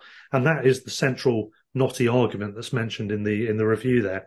Um, so it's kind of it's very interesting. It says in the article, it says that um, what follows is, is an act of female imagination is one of the taglines, and it says that phrase taken directly from Toews, who is Miriam Toews, the writer of the novel on which it's based from 2018, is pointedly double-edged, having been used by the elders of a remote religious colony to explain away years of drugged sexual assaults, basically. Um, attacks attributed to ghosts, demons, or hysteria, wild female imagination, that sort of thing, um, that have left women and girls terrorized, pregnant, or dead. When the assailants are finally caught and taken into custody for their own protection, which has happened at the beginning of the story. Yeah. Um, the women have a brief window in which to imagine their future. Should they stay within the community that has raped and abused them, or leave, thereby casting themselves out of the Garden of Eden, estranged from the God in whom they have still placed their faith? And it's a very blinkered and very controlled and very small bubbled community. So it's a big move if they're going to do it. Now, the article says the ensuing Socratic debate resembles a cross between Arthur Miller's 1953 stage play The Crucible. Crucible, yeah, I was thinking that. That's the that's the one about the um, witches, isn't it? The witch hunting, yeah, that's right. Salem, yeah. Salem witch hunts, yeah. And Dutch filmmaker Marleen Gorris's electrifying 1982 feminist psychodrama, A Question of Silence, which I've not seen, by the way, uh, yeah. played out within the makeshift of a hayloft. And it says, How will we be forgiven if not by the elders whom have, we have disobeyed, demands Mariche, played by Jessie Buckley, who's a more sceptical, worrisome figure, um, facing the prospect that we will be forced to leave the colony if we don't forgive the men. Is forgiveness that is forced upon us true forgiveness? Counters the strangely serene Ona, played by Rooney Mara, to whom Judith Ivey's Agatha character adds, perhaps forgiveness can in some instances be confused with permission. And so there's obviously there's a load of loaded um, subject matter here that's very much for the modern era. I mean, it's a modern novel, uh, 2018, so it's obviously written with modern sensibilities in mind. And this whole thing of the Me Too, uh, the whole yeah. of what's been accepted and put under the carpet is very much at the forefront, obviously, in the metaphors and the um, the analogies behind this story. Um, but the dialogue, the way the story unfolds, uh, sorry, the way the dialogue unfolds, the debate moves and shifts, uh, the way the characters maybe change a little bit with their thoughts, um, is really interesting. It's shot in black and white, by the way, as well, so gives yeah. it a more feel. Uh, for for want of a, if that's a good thing or bad thing, people decide for themselves. But I, I think, or starchy kind of colours as well, and um, you get a character comes in in the car at one point, and it's quite jarring, quite early in the story. I think someone delivering something, and you realise it's not really from the past. Yeah. Uh, obviously, this could have been relevant and pertinent to And, yeah, almost any time in the last. Yeah. Um, an intriguing Mm. story. Um, I think it takes a lot to hold your attention in what is essentially a theatre style setup on film. I think so Yeah. many films you watch that are like that are just Yeah, you think. I'll think of something like Rope. yeah. Rope is Yeah. another which manages to do it. Yeah, So, so few do in the grander scheme of things, but this is one that does. I think it's a masterful work. I think it's superb. Um, as I said, the cast is brilliant. The director is Sarah Polley. I don't know if I've mentioned that. Again, another female director. that's brilliant. Um, there's a bit of a theme going on tonight, which is great. And she, as I said, she was one of the writers uh, for the screenplay as well. Um, it is a superb film, and I'm so glad I I realised it was in this year and not last Yeah. year. It would have sadly missed out in my choices. Um, there's one quote here. It says the subject matter may be somber, yet the tone of these conversations is thrillingly vibrant and engaging. It really is for a film that's just a load of people in one location talking. It does feel quite mobile. Yeah. It feels like there's a lot going on. Um, it's it's very cleverly directed, and the, the, the arrangement of the shots is very clever. And there is a good tension towards the end when the the the, the, characters have decided what they're going to do. There's not not unilateral agreement, but they're what the majority of the characters are going to do. Um, it's kind of there's a tension that comes into it as well because even though you've barely seen these male characters at all, you're wondering about the, the fear of the unknown. Who are what, what are they going to do? And on one hand, it feels like it almost feels like no, I'm not sure anything's going to happen there. And on the other hand, you think, or is there a twist with this? And it keeps you on edge as well. Yeah. It's just dialogue based. Oh, fantastic. Work. Um, I don't know if she's worked, done on anything beforehand. I forgot to look that up, Sarah Polley, but I'm just looking at it now. But she's um, looking at it. She looks quite young, so I'm not sure she would have done much. But um, whatever she's, she's been working on, I'm going to be very much looking forward to her next work. Um, she's been an actress in a couple of things by the looks of it, nothing particularly significant. But as a director, um, I'm really looking forward to seeing what she does next. I don't know if she'll be given a bigger budget and whether that will then translate Yeah. to a totally different type of film. Who knows? Uh, looking at other films she did, yeah, nothing really that would stand out that many people would have heard of there. To be honest with you, so there's no point in me reading out a list of films no one will know. But um, it's so more. It's not a debut, but to Yeah. me, it's a debut in one Yes. sense. And I'm looking forward to what she does next. Oh, excellent. Excellent film, really good. Recommend it. Fantastic. I think I can guess what your top two are now. And I'm pretty sure that they're, they're both those top two are in my top five. We shall Ooh. see. We shall see. Indeed, yeah, yeah. Did you know that was going to be in my top five? By the way, No, I no, no. I haven't guessed any of your uh, three for three so far. And I'm really embarrassed that I haven't watched any of those three. But you'll uh, definitely have one of. never mind. I think. I, I'd like to think that between the two of us, we kind of got we've got a lot of stuff that we both love, and but we both have other things. I like the stupid stuff, and you like the more arty stuff. So between us, we cover pretty much most of the films that you will see at the cinema. I should explain at this point as well. I've got um the the art house cinema on Crouch End is great because they um they do a season ticket where you can just pay a sizable amount up front, uh, either as a single or a joint membership. I've got a joint membership with the missus, and then you can watch. Um, well, you can't watch the same film multiple times, but you, you can watch as many different films as you want throughout the year. Everything is free unless there's a very special event on. Everything is free in terms of once um, Yeah. throughout the year. But what that what they tend to have is a lot of these kind of films. So I've I've seen all of those kind of films, with one or two exceptions like The Great Escaper and one or two others like that. What I've ended up doing is missing certain blockbusters because I'm paying through the nose on top of my season ticket for those. So I'm tending not to see. That's why I've, I've missed Godzilla. Um, actually, that was more a time issue, to be honest. Um, I did see Mission Impossible, but I didn't see. Uh, well, I didn't see John Wick anyway. But there's a few other things like that I've not seen. You know, I've watched the odd Yeah. major flagship thing like See, I, that. I, I watch, yeah, the the majority of the blockbusters because I have Yeah. teenage children, and Yeah. because I like blockbusters generally. I'm, I'm not so much superhero films. I'm a bit tired of those, but Same, yeah. yeah, a lot of the others. Yeah. But I oh, man, watch- that sounds great. I watched, but was it, called Blue Beetle? I think I watched that randomly. Oh, okay. Bit of an odd one to go for, which was entertaining enough, nothing special. That's got the the kiddie from Cobra Kai in it, isn't it? I haven't seen it. yeah, I think so. Yeah, Hmm. Yeah. Okay. yeah. Right, back to you, Mister Newman.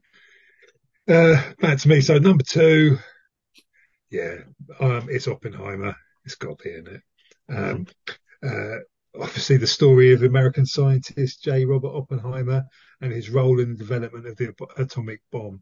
I mean, this is just state of the art 21st century cinema. Uh, written and directed by Christopher Nolan. I think he also wrote a lot of the screenplay as well. Um, it's it's just bravo filmmaking of, of the highest degree. It's based on the 2005 biography American Prometheus by Kai Bird and Martin J. Sherwin. Um, in case you weren't aware, Cillian Murphy plays Oppenheimer. Emily Blunt is his wife, Kitty. Uh, Matt Damon is the General uh, Leslie Groves. Um, Robert Downey Jr. is uh, Rear Admiral Lewis Strauss, who's a high ranking member of the US Atomic Energy Commission, who kind of comes after him uh, later in his career. And then Florence Pugh uh, plays one of his ex girlfriends, who's a communist member and a psychiatrist. Josh Hartnett plays mm. Ernest Lawrence, uh, a Nobel winning physicist and kind of colleague of his. This is just, uh, this is just fantastic. I mean, to, to make a three hour film based on someone most people don't have heard of but know nothing about whatsoever. Before this, yeah, it was like, oh Oppenheimer, yeah, yeah, the yeah the, the, atomic bomb guy. Beyond that, I knew nothing about him, and absolutely gripping. I mean, there's no big set pieces, there's no big monologues, there's no Hmm. I mean, you know, it's just the to, just to, the testing thing. Maybe is the only yeah yeah it's piece, isn't it? But yeah. and and to make a film, what I think I made a note of it. Where was it? This was the third highest grossing film at the cinema. Loads of it's in black and white. I mean, some hmm. of it's in color. It, it, kind of restores your faith in humanity a little bit. A film kind of that that this clever can can yeah. can do so well critically and commercially. I know I've quoted him quite a bit on this episode, but Kermode is a, a, real champion of Christopher Nolan's stuff. The Thinking Man. Oh, I love him. He, I mean, it's it's him and Denis Villeneuve are basically the the new Stanley Kubricks for me. Yeah, you know. Yeah, I think largely that's a good, that's a pretty good observation and description. I think, yeah, I, I love Villeneuve stuff. Uh, brilliant. I do really like Nolan's work. Um, and uh, so he's never made a bad film. Everything he oh yeah, Tenet wasn't great actually. Tenet, I but, didn't. But, yeah, problems. no, but um, but it's still watchable. There's still interesting things happening. There's an you know you. I don't really like Superman super superhero films, obviously, and mm. the, I watched all three Batman films. I didn't really like the third one so much, but the first two or four were absolutely fantastic. Yeah, I agree with that. On yeah, I was saying, but Kermode was saying about thinking man cinema and proving the point that blockbusters can be cerebral. They don't have to just be mm. airheaded nonsense. Um, because they've done well, and it's great that that is happening. I think with this, what's what's interesting about his recent works, if you look at the, the last the, the um what the the Bane Batman film was that the second or the third one? I always mix them up. It's the third, but the last one was yeah, yeah, the, yeah. So I agree with you about yeah, the Batman films. Tom I didn't Hardy one. one as much, but the third one it was overwrought on the on the sounds, wasn't it? And actually, yeah. most incomprehensible dialogue.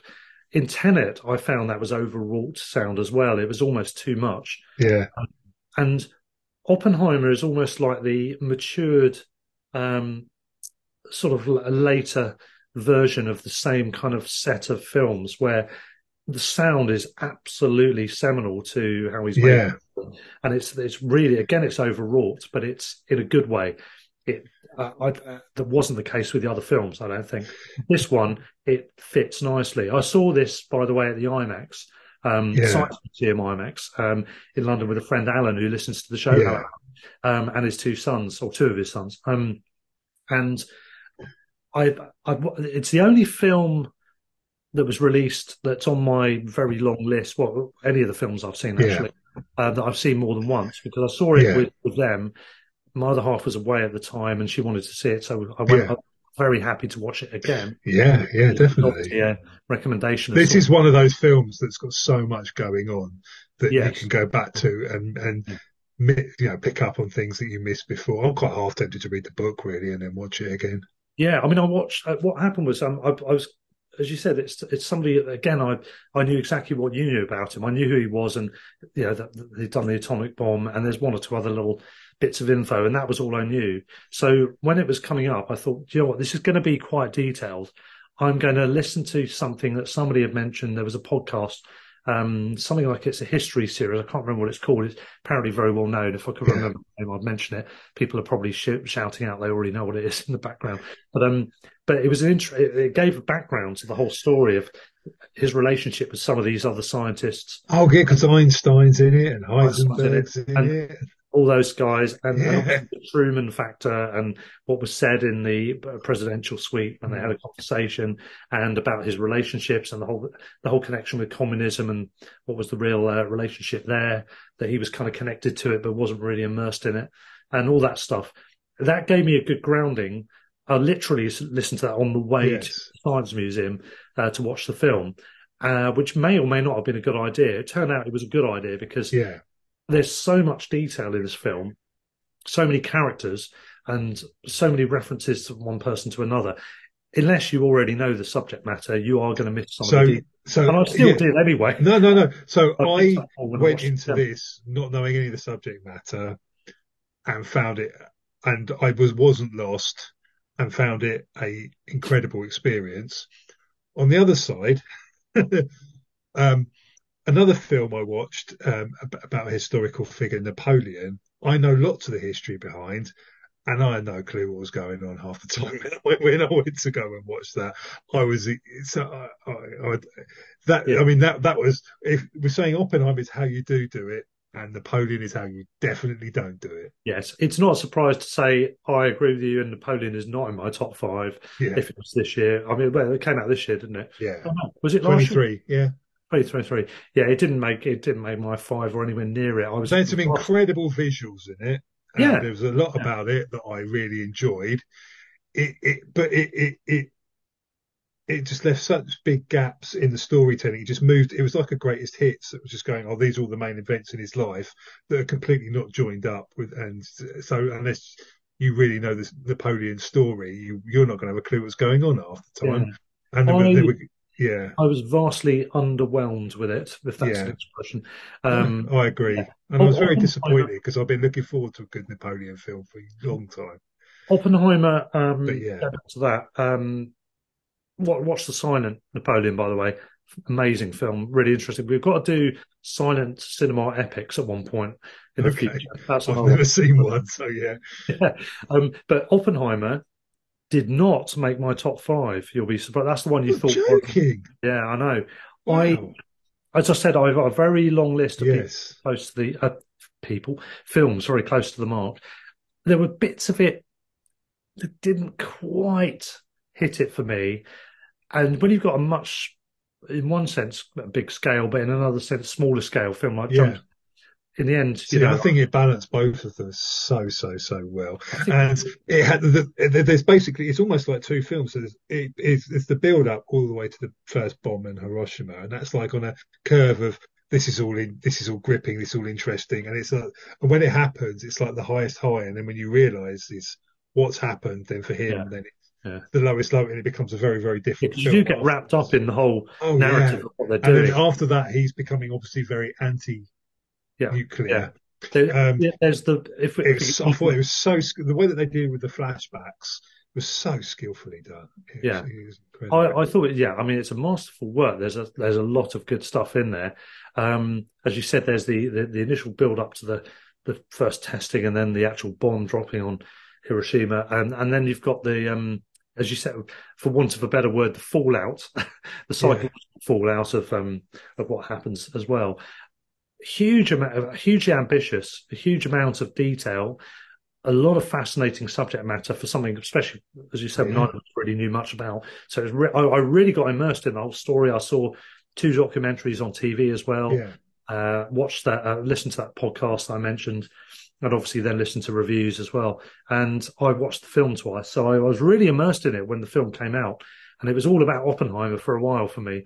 Um, fascinating subjects, interesting character as well. I think um, Cillian Murphy, obviously in the main role, um, was excellent. He's always pretty good. he's Um, always good. Yeah, And uh, you got Tom Conti as Albert Einstein, haven't you? In that, yeah, I quite enjoyed that because there's not many films with Einstein in that aren't things like Bill and Ted. Yeah, it's quite nice. It's not in, Einstein's not in Bill and Ted, isn't he? No, it's Socrates. Is the uh, is the Socrates? yes, as they say it. Yeah. Um, okay, point taken. But no, mm-hmm. I, it's a masterful work. There's loads and loads of good things in there, but it just didn't quite. There was something I don't. I couldn't put my finger on it actually, but there's something I didn't quite engage with as much as I did on my favourite five. Okay, that's fine. I, I, was blown away. This is the most Kubrick film I've ever seen, not made yeah. by Kubrick. Excuse the other metaphor there, blown away. Yeah, yeah. Uh, Sorry, yeah. yes, that, yeah. Not the I greatest mean, he, choice of words, but he is a meticulous filmmaker, isn't he? And I think that's yeah. why you can use the Kubrick comparison. Um, yeah, and it's uh, it's funny because Kubrick was going to make Napoleon, wasn't he? Actually, speaking yeah. of Kubrick, um, but um, yeah, I think um, it's an excellent it's an excellent work that will stand the test of time. Watch it in the IMAX, by the way, which I presume is not going to be possible pretty much now. Um, if if anyone has watched it, they'll know that that is the way to watch it. It is a film. They had Kodak had to build a whole new type of film for the black and white IMAX because there was no such thing as black and white IMAX film at that level of granular detail available. So they yeah. had to build a whole new fil- film just for it type of film for it. I mean, that is the extent that they go to for to give you the experience. The sense of place at the period thing you talked about Scorsese in the um, uh, the Killers of the Flower Moon. It's kind of again, it's got that very very distinct sense of place and time. The the shots of the um, the weapon going up into the tower, yeah, really feel quite visceral, don't yeah. they? And and the shots, obviously, when they do the test, the main test, and yeah. you get that pause, and there's just silence and there's just individual shots of people waiting to see what's happening and people putting sunglasses on and yeah. hiding behind things. And um, that, that I love the fact the explosion the explosion they didn't yeah. go CGI they actually made a bloody great big bomb and blew it up. Obviously not a nuclear Why not? But, they, but they they actually used a proper bomb. There's there's very little in the way of CGI in it. They yeah they went old school on this Mm, yeah. Um, so a little bit of history about yeah. the um, how it became the film.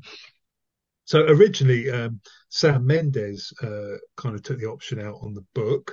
Um, then Oliver Stone. I'm glad Oliver Stone didn't make it. I do like him, but maybe not for hmm. this. Um, it eventually ended up in Nolan's hands, who had long uh, desired to uh, make an Oppenheimer film. So Oppenheimer, um, Nolan, until this film, had always only ever worked with Warner Brothers.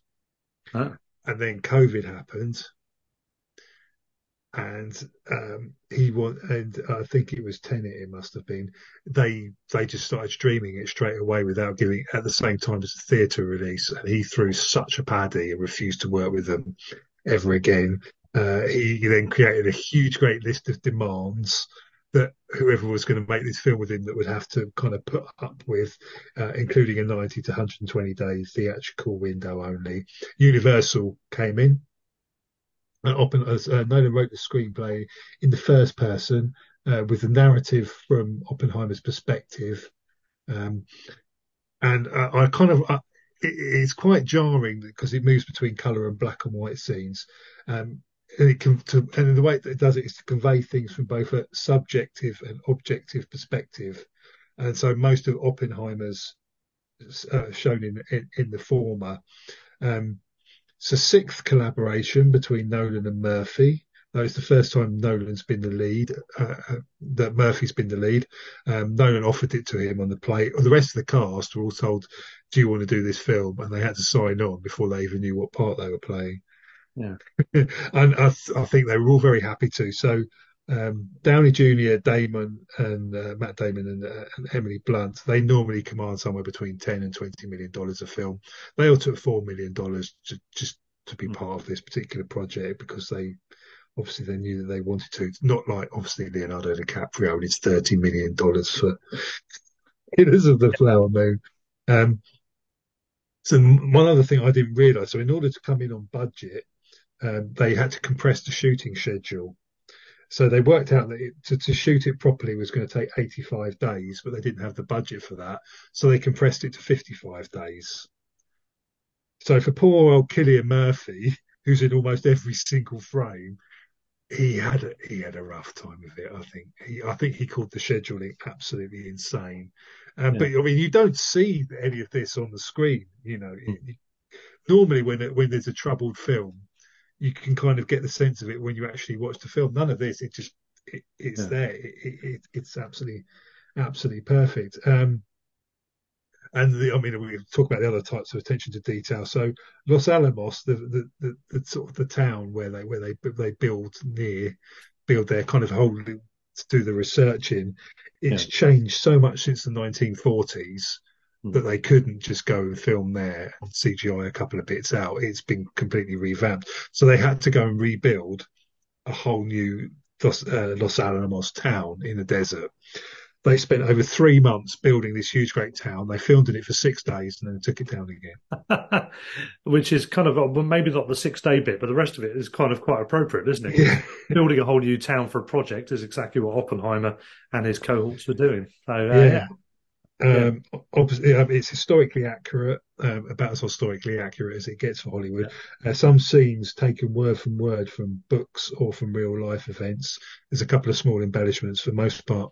So, I mean, we talked a little bit earlier about how well it's done financially. The second highest grossing R film of all time, uh, behind Joker. The highest bi- biographical film of all time. It surpassed Bohemian Rhapsody. The highest grossing World War II film of all time, surpassing Dunkirk. Ah. previous, previous, uh, Christopher yeah. Nolan film. I yeah, I thought it was absolutely fantastic. Famously, obviously, it was released on the same day as Barbie, which created the Barbenheimer uh, phenomenon of which yeah, Barbie's weirdest, number one for you. double bill in history. Barbie's at number one for you, is it? Did you watch Barbie? Yeah, I thought it was all right. It was all right. yeah, there's a few funny. There's, I mean, it, there's I quite enjoyed it. There's a few bits in it that made me laugh. I didn't quite understand all the massive and and you know incredible reviews that I got. I thought it was good. It was like a sort of yeah. six, six and a half out of ten for me. Yeah. Yeah. It was watchable. It was good. It was fun. It was interesting. Yeah. Um, but that's it.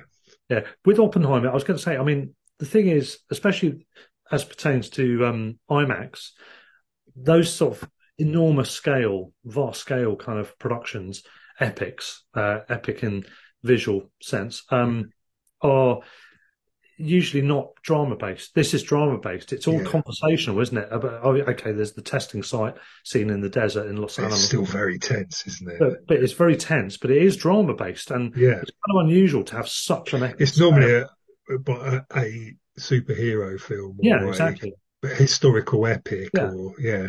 And that overwrought sound as well. That whole tension that's built around the, the throbbing soundtrack uh, again doesn't normally go with the drama. Yeah, so Ludwig Göransson composed a score. He's quite young, I think. He's um, he also did Tenet. Um, I think Nolan basically said to him, "I want violins for Oppenheimer, and the rest of it's up for you," as this kind of central theme.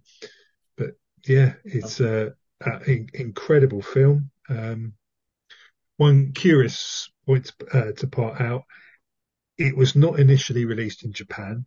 Um, yes. The primary distributors in Japan didn't want to release it. I think it got picked up by an indie distributor in the end, and yeah. that's how it, how it went out there. Yeah, my wife is Japanese. She was in Japan when it got released, and okay, she would have watched it. I said, "Well, I'm going to watch it at the IMAX with my mates." Um, yeah. And she said, "Oh, well, yeah, I would check it out, but it's not on release here at the t- at the moment. It's obviously a very, very, very sore subject. Yeah, yeah, um, understandably so. Yeah, and um, fascinating era. And I said it's an underrepresented subject matter in terms of the Oppenheimer himself and the, the yeah. background to how everything developed. So, I mean, I'm sure historians will know, know, plenty about it, but the average Joe on the street would not know much more than the name. Mm. So, yeah, I, I, I, really always appreciate Christopher Nolan's work. I think he's um, a masterful filmmaker yeah. always interested in what he's doing. I was very disappointed with Tenet because I thought it was, it was yeah. below standard. Um, but as I said, apart from that, I've loved everything, or at least yeah. I don't I don't think it's, it's my favourite Nolan no. film. No. It's top three probably. I'd have Prestige and Interstellar maybe, and uh, no, I'd have Inception. I think probably actually. So I don't know. It's it, it's in the mix. It's in it, it's in the And don't panic, ladies and gentlemen, because we're not going to be doing Nolan for. We ages. won't be doing Nolan anytime so soon. He's too young. He's got yeah. a lot more film. Yeah, I, would love to know what he's going to make next. Um, yeah, and I'd like to see him do like a. I mean, he's done a couple of big historic films. I'd love to see him do another spy yeah. film or something. Or I just, I just hope see. he doesn't go the way of the Ridley Scott, who to me has been disappointing in the large part for many, many years now. The, I really enjoyed The Martian, but there's there's not a great yeah. the stuff that I've really loved of his. And um, the last twenty years, that yeah, that, um, Black Hawk Down, I think. Um, Martian's the only one that I've really, yeah. Since then, Kingdom of Heaven was good, Black Hawk Down was good. Since then, it's yeah. I think we can do. We've got Gladiator two to come. I think I don't know if that's this year or yeah. next year. I I reserve my doubts yeah. about about that. We shall see. We, can probably do Ridley Scott. Oh, he's eighty six now, isn't he? Yeah, he's older, he's a bit older than I thought he was. I thought he was about 80, yeah. 86. Yeah, you're right. Um, he's not going to produce many masterpieces from this point on, is he? We'll wait for Gladiator two before we do that one. Yeah, um, yeah, yeah. But there we go. Yeah, well, so yeah, obviously critical claim. I reckon this is going to sweep the board at the Oscars. If yeah. you're listening to this in the future, yeah. I may be wrong, but uh, I would be very surprised if it if it doesn't. I think I think it, technically it's technical stuff. It'll clean the clean the board. Acting and film and script and stuff. Who knows? But yeah, there's a good chance it might do on that one as well. They tend that's one of the issues, the many issues I've got with the Oscars is it tends to go completely full or overweight on one on one film, doesn't yeah. it? There's films that I've been particularly recently that's been happening more and more and more. Yeah. yeah. yeah. So uh, yeah, any anything else on that one, or shall I move on to my two? No, no. I would. Um, oh, no, that was it. I'm sure most people have seen it. Uh, if not, uh, yeah, make sure you do. Yeah. Well, you're John Wick to my Women Talking. We've almost got the same kind of like massive contrast. Our number twos. You've got Oppenheimer, and I've got a film which could not be, probably, probably could, but not by much, smaller budget. Um, it's right at the other end of the scale. Um, I've moved countries again, uh, this time to England. Another female director, Charlotte Regan. Uh, the film is Scrapper, which is a low budget British I've drama. Never heard of it. This is great. You see, I feel really ignorant doing these sort of things. No, don't. I mean, this is the thing with films of the year. I think this is the the beauty and maybe frustration of this is that you can pull stuff out of the bag, uh, pull, pull stuff out of the hat that no one's ever heard of. Um, that's maybe maybe the good thing about it because um, even if people are avid film goers, as we've just proved ourselves amongst ourselves, you can still end up missing stuff. Um, and this is when yeah. you said when you said English um, film with a female director, I was thinking, oh, has he gone for Saltburn? yeah, another female director, another good film actually. Yeah, a couple of bits I wasn't quite yeah quite struck on, but actually really good. She's a really, she's great though. She did Promising Young Woman before, didn't yeah, she? Which is good. Yeah. Which is good. Emerald Fennell, isn't it? The, yeah. Yeah, yeah, no, that's that's not in that's not in my top five. No, not mine It's one yeah. of the honourable mentions for later. No, this film is called Scrapper. It's a very low budget film, as I mentioned. It's Charlotte Regan is the name of the director, um, who also is the writer. Um, the cast is not really anyone famous. The the main lead is a 12 year old girl. And as far as I know, it's a debut role, certainly in terms of significance it is. Lola Campbell, her name, who plays Georgie. Uh, you've got um, uh, who is it? I'm trying to remember his name. Can't see it on here actually. Uh, where's it gone? Um, no, I can't find it. Okay, I'm, going to read from my um, the Rotten Tomatoes thing. Actually, is quite a, a good source for this one. So I'm yeah. going to see what they've they've got to say on the matter. Um, so essentially, this is I've just lost my place a vibrant and inventive father daughter comedy which follows Georgie, Lola Campbell, a resourceful, uh, she very much is a resourceful 12 year old girl who secretly lives alone in her flat in a working class suburb of London following the death of her mother. Uh, the father is absent basically in this story. Okay. She's prancing around in a West Ham shirt that she seems to be wearing all the time. Okay. Um, she washes it and dries it overnight or something. Yeah. But who knows? Anyway, um, so yeah, her, her, her death, death of her mother she has somehow managed to evade the social services and she's living she's managing to survive doing hooky stuff to do with stolen bikes and all that sort of thing. Yeah. About fund herself through living. She's not going to school.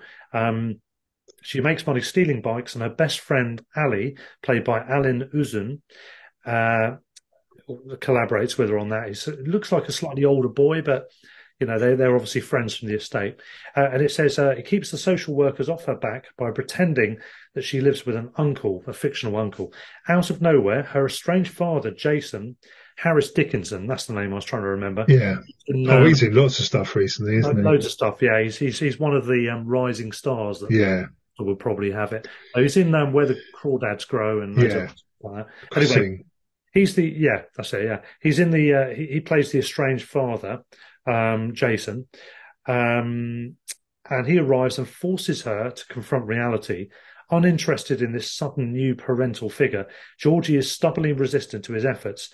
As they adjust to their new circumstances, Georgie and Jason find that they both still have a lot of growing up to do winner of a grand jury prize at the Sundance Film Festival. That's the festival I don't mind. it's a Robert Redford one, isn't it? Exactly, yeah. Uh, Scrapper is full of spirit, humour, and formal inventiveness that sets it apart from much of British working class cinema. Dickinson and remarkable newcomer Campbell, she really is remarkable yeah. too imbue irresistible charm in this moving and frequently hilarious story of two emotionally tangled people a grieving kid thrust into adulthood and a father in over his head contempt uh, content collapsed um, i think that's an absolutely superb summary of it actually because that really does encapsulate everything yeah. this film's about lola campbell is is brilliant in this when you watch kids acting sometimes and the lad in belfast the kenneth branagh film is the oh, same oh, yeah. you just think my God, they've just got it all already. It can yeah. only go downhill from here, surely, because they can't get any better. Um, she is absolutely brilliant. She's a very charismatic presence, really photogenic as you'd have to be, obviously, to be on film. But there's something almost off the scale in photogenic. Yeah. Really, is that captivating on the screen. She's very much the working class Londoner, you know, but um, she's got a lot of character, a lot of a spikiness, a lot of um, but a lot of charm and wit in her performance as well. I don't know how the how it worked in terms of the direction and how they got the performance out of her, but she is absolutely superb. Um, Fantastic. She's, I, I, think the actor the actor is just as the character is uh, mature for their age because yeah. they uh, one one because they're in a film, one because they're surviving in working class London. Um, and Harris Dickinson's brilliant in it as well. Yeah, um, he's he's been abroad in Spain, living in Spain, doing a, a sort of sketchy kind of music based existence uh, with no real material to his uh, character at all. But once he comes back and interacts with her, he gains. As I said, they both grow up a lot. He gains a lot from from the interaction yeah. with her. It's a pretty frosty relationship at first, and it's quite edgy. And you could see the potential for loads of cliches and every single one of those are avoided because oh, it's fresh and natural and original as far as a drama set in London can be. Yeah. Um, really, really good stuff. Um, Charlotte Regan is, I, I, mean, she's a talent. One of a number of four of my top five. Yeah, that's directors. Um, which tells you one of mine. That's horrendous. Sorry. Well, no, I mean, I mean, you've not seen a couple of these films, so yeah, blame for that. Um, I'm trying to Any find of them. I don't think, yeah, that's all right. I mean, she's. Um, I'm going to look out again for her stuff. I don't know how she'll work with more with more money yeah. down the times. Um, but she is. I think she's 29 years old from Islington. Um, she started directing music videos for local rappers apparently when she was only 15 years old. Yeah did over 300 um, low or no budget music promos.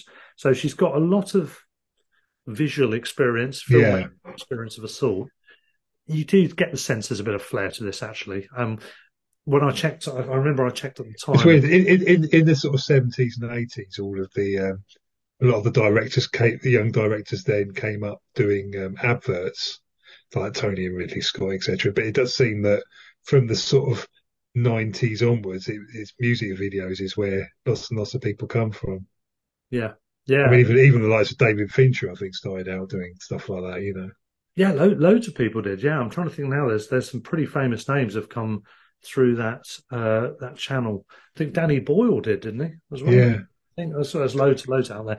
Um, it's it's a low budget film, but it doesn't feel you know how sometimes you watch a low budget film and you wish they had a bit more money and it just yeah. had more of a visceral and visual kind of quality to it. This does have that. It feels very vibrant. It kind of jumps off the screen at you.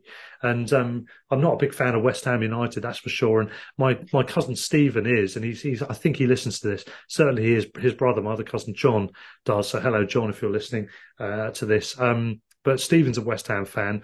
Um, I'm not. So it, it, takes a lot for me to tolerate a West Ham shirt on the screen for so long and still and still manage to put this in my top two, never mind my top five. Yeah. um, it's it's got humour in it. It's I think all of the best of these. I don't know if you want to still call them kitchen, kitchen sink working class dramas, yeah. but those those films that have got character and humor and a bit of drive. So they're not like Ken Loach films, which are a bit more just social. Yeah.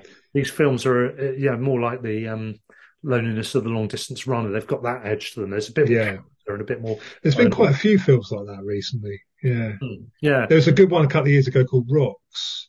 Oh, that's uh, great. It's a brilliant yeah. Yeah, yeah. I think we're in a golden age for those yeah. type of films. Maybe in America as well, but definitely in, in, in Europe and specifically in the UK, I think there's a load of social conscience. There's a lot of good actors and there's a lot of good directors yeah. and there's a lot of good writers. Yeah, and I'm not all the time, but sometimes I like to watch a film where I don't know who anyone is. Yes, I did know who Harris Dickinson was, but never mind, you know. Yeah. But you don't know who the main actors are, and I think in a way that can make you be even more immersed in a story because you're not thinking, oh, like Anthony Hopkins did um, one Life, which One Life, yeah. come out. And, you know, on the one hand, you're going, oh, he's great. And this is great, an interesting story. There's always a moment when you think, oh, yeah. I've seen him do this before. Yeah. yeah. Or at least great it, as it is. Yeah. Yeah. You're thinking it's that really good actor doing that really good role. Whereas when you don't know the actor at yeah. all, you completely forget it's an actor until afterwards when you think about it. And Lola Campbell, look out for her. She's, she's brilliant. Look out for the director, Charlotte Regan. She's, she's yeah. great. Um, I, I, felt it was worthy of a place that high up in the list because that's amazing. Uh, I'm going to have to watch this now. All things considered, context. I'll try and hunt it down. Budget, etc. Yeah, yeah. Look out for it. It's fantastic. I think that might be on Amazon Prime as well, but I'm not okay. sure. But, um, it'll be somewhere. It'll be somewhere. Yeah. Brilliant. Can we take a quick break? Well, yes, indeed. When we come back in part three, our final part, we'll do our number ones then. Honourable okay. mentions, and there's a long list of those. Yes. And um, we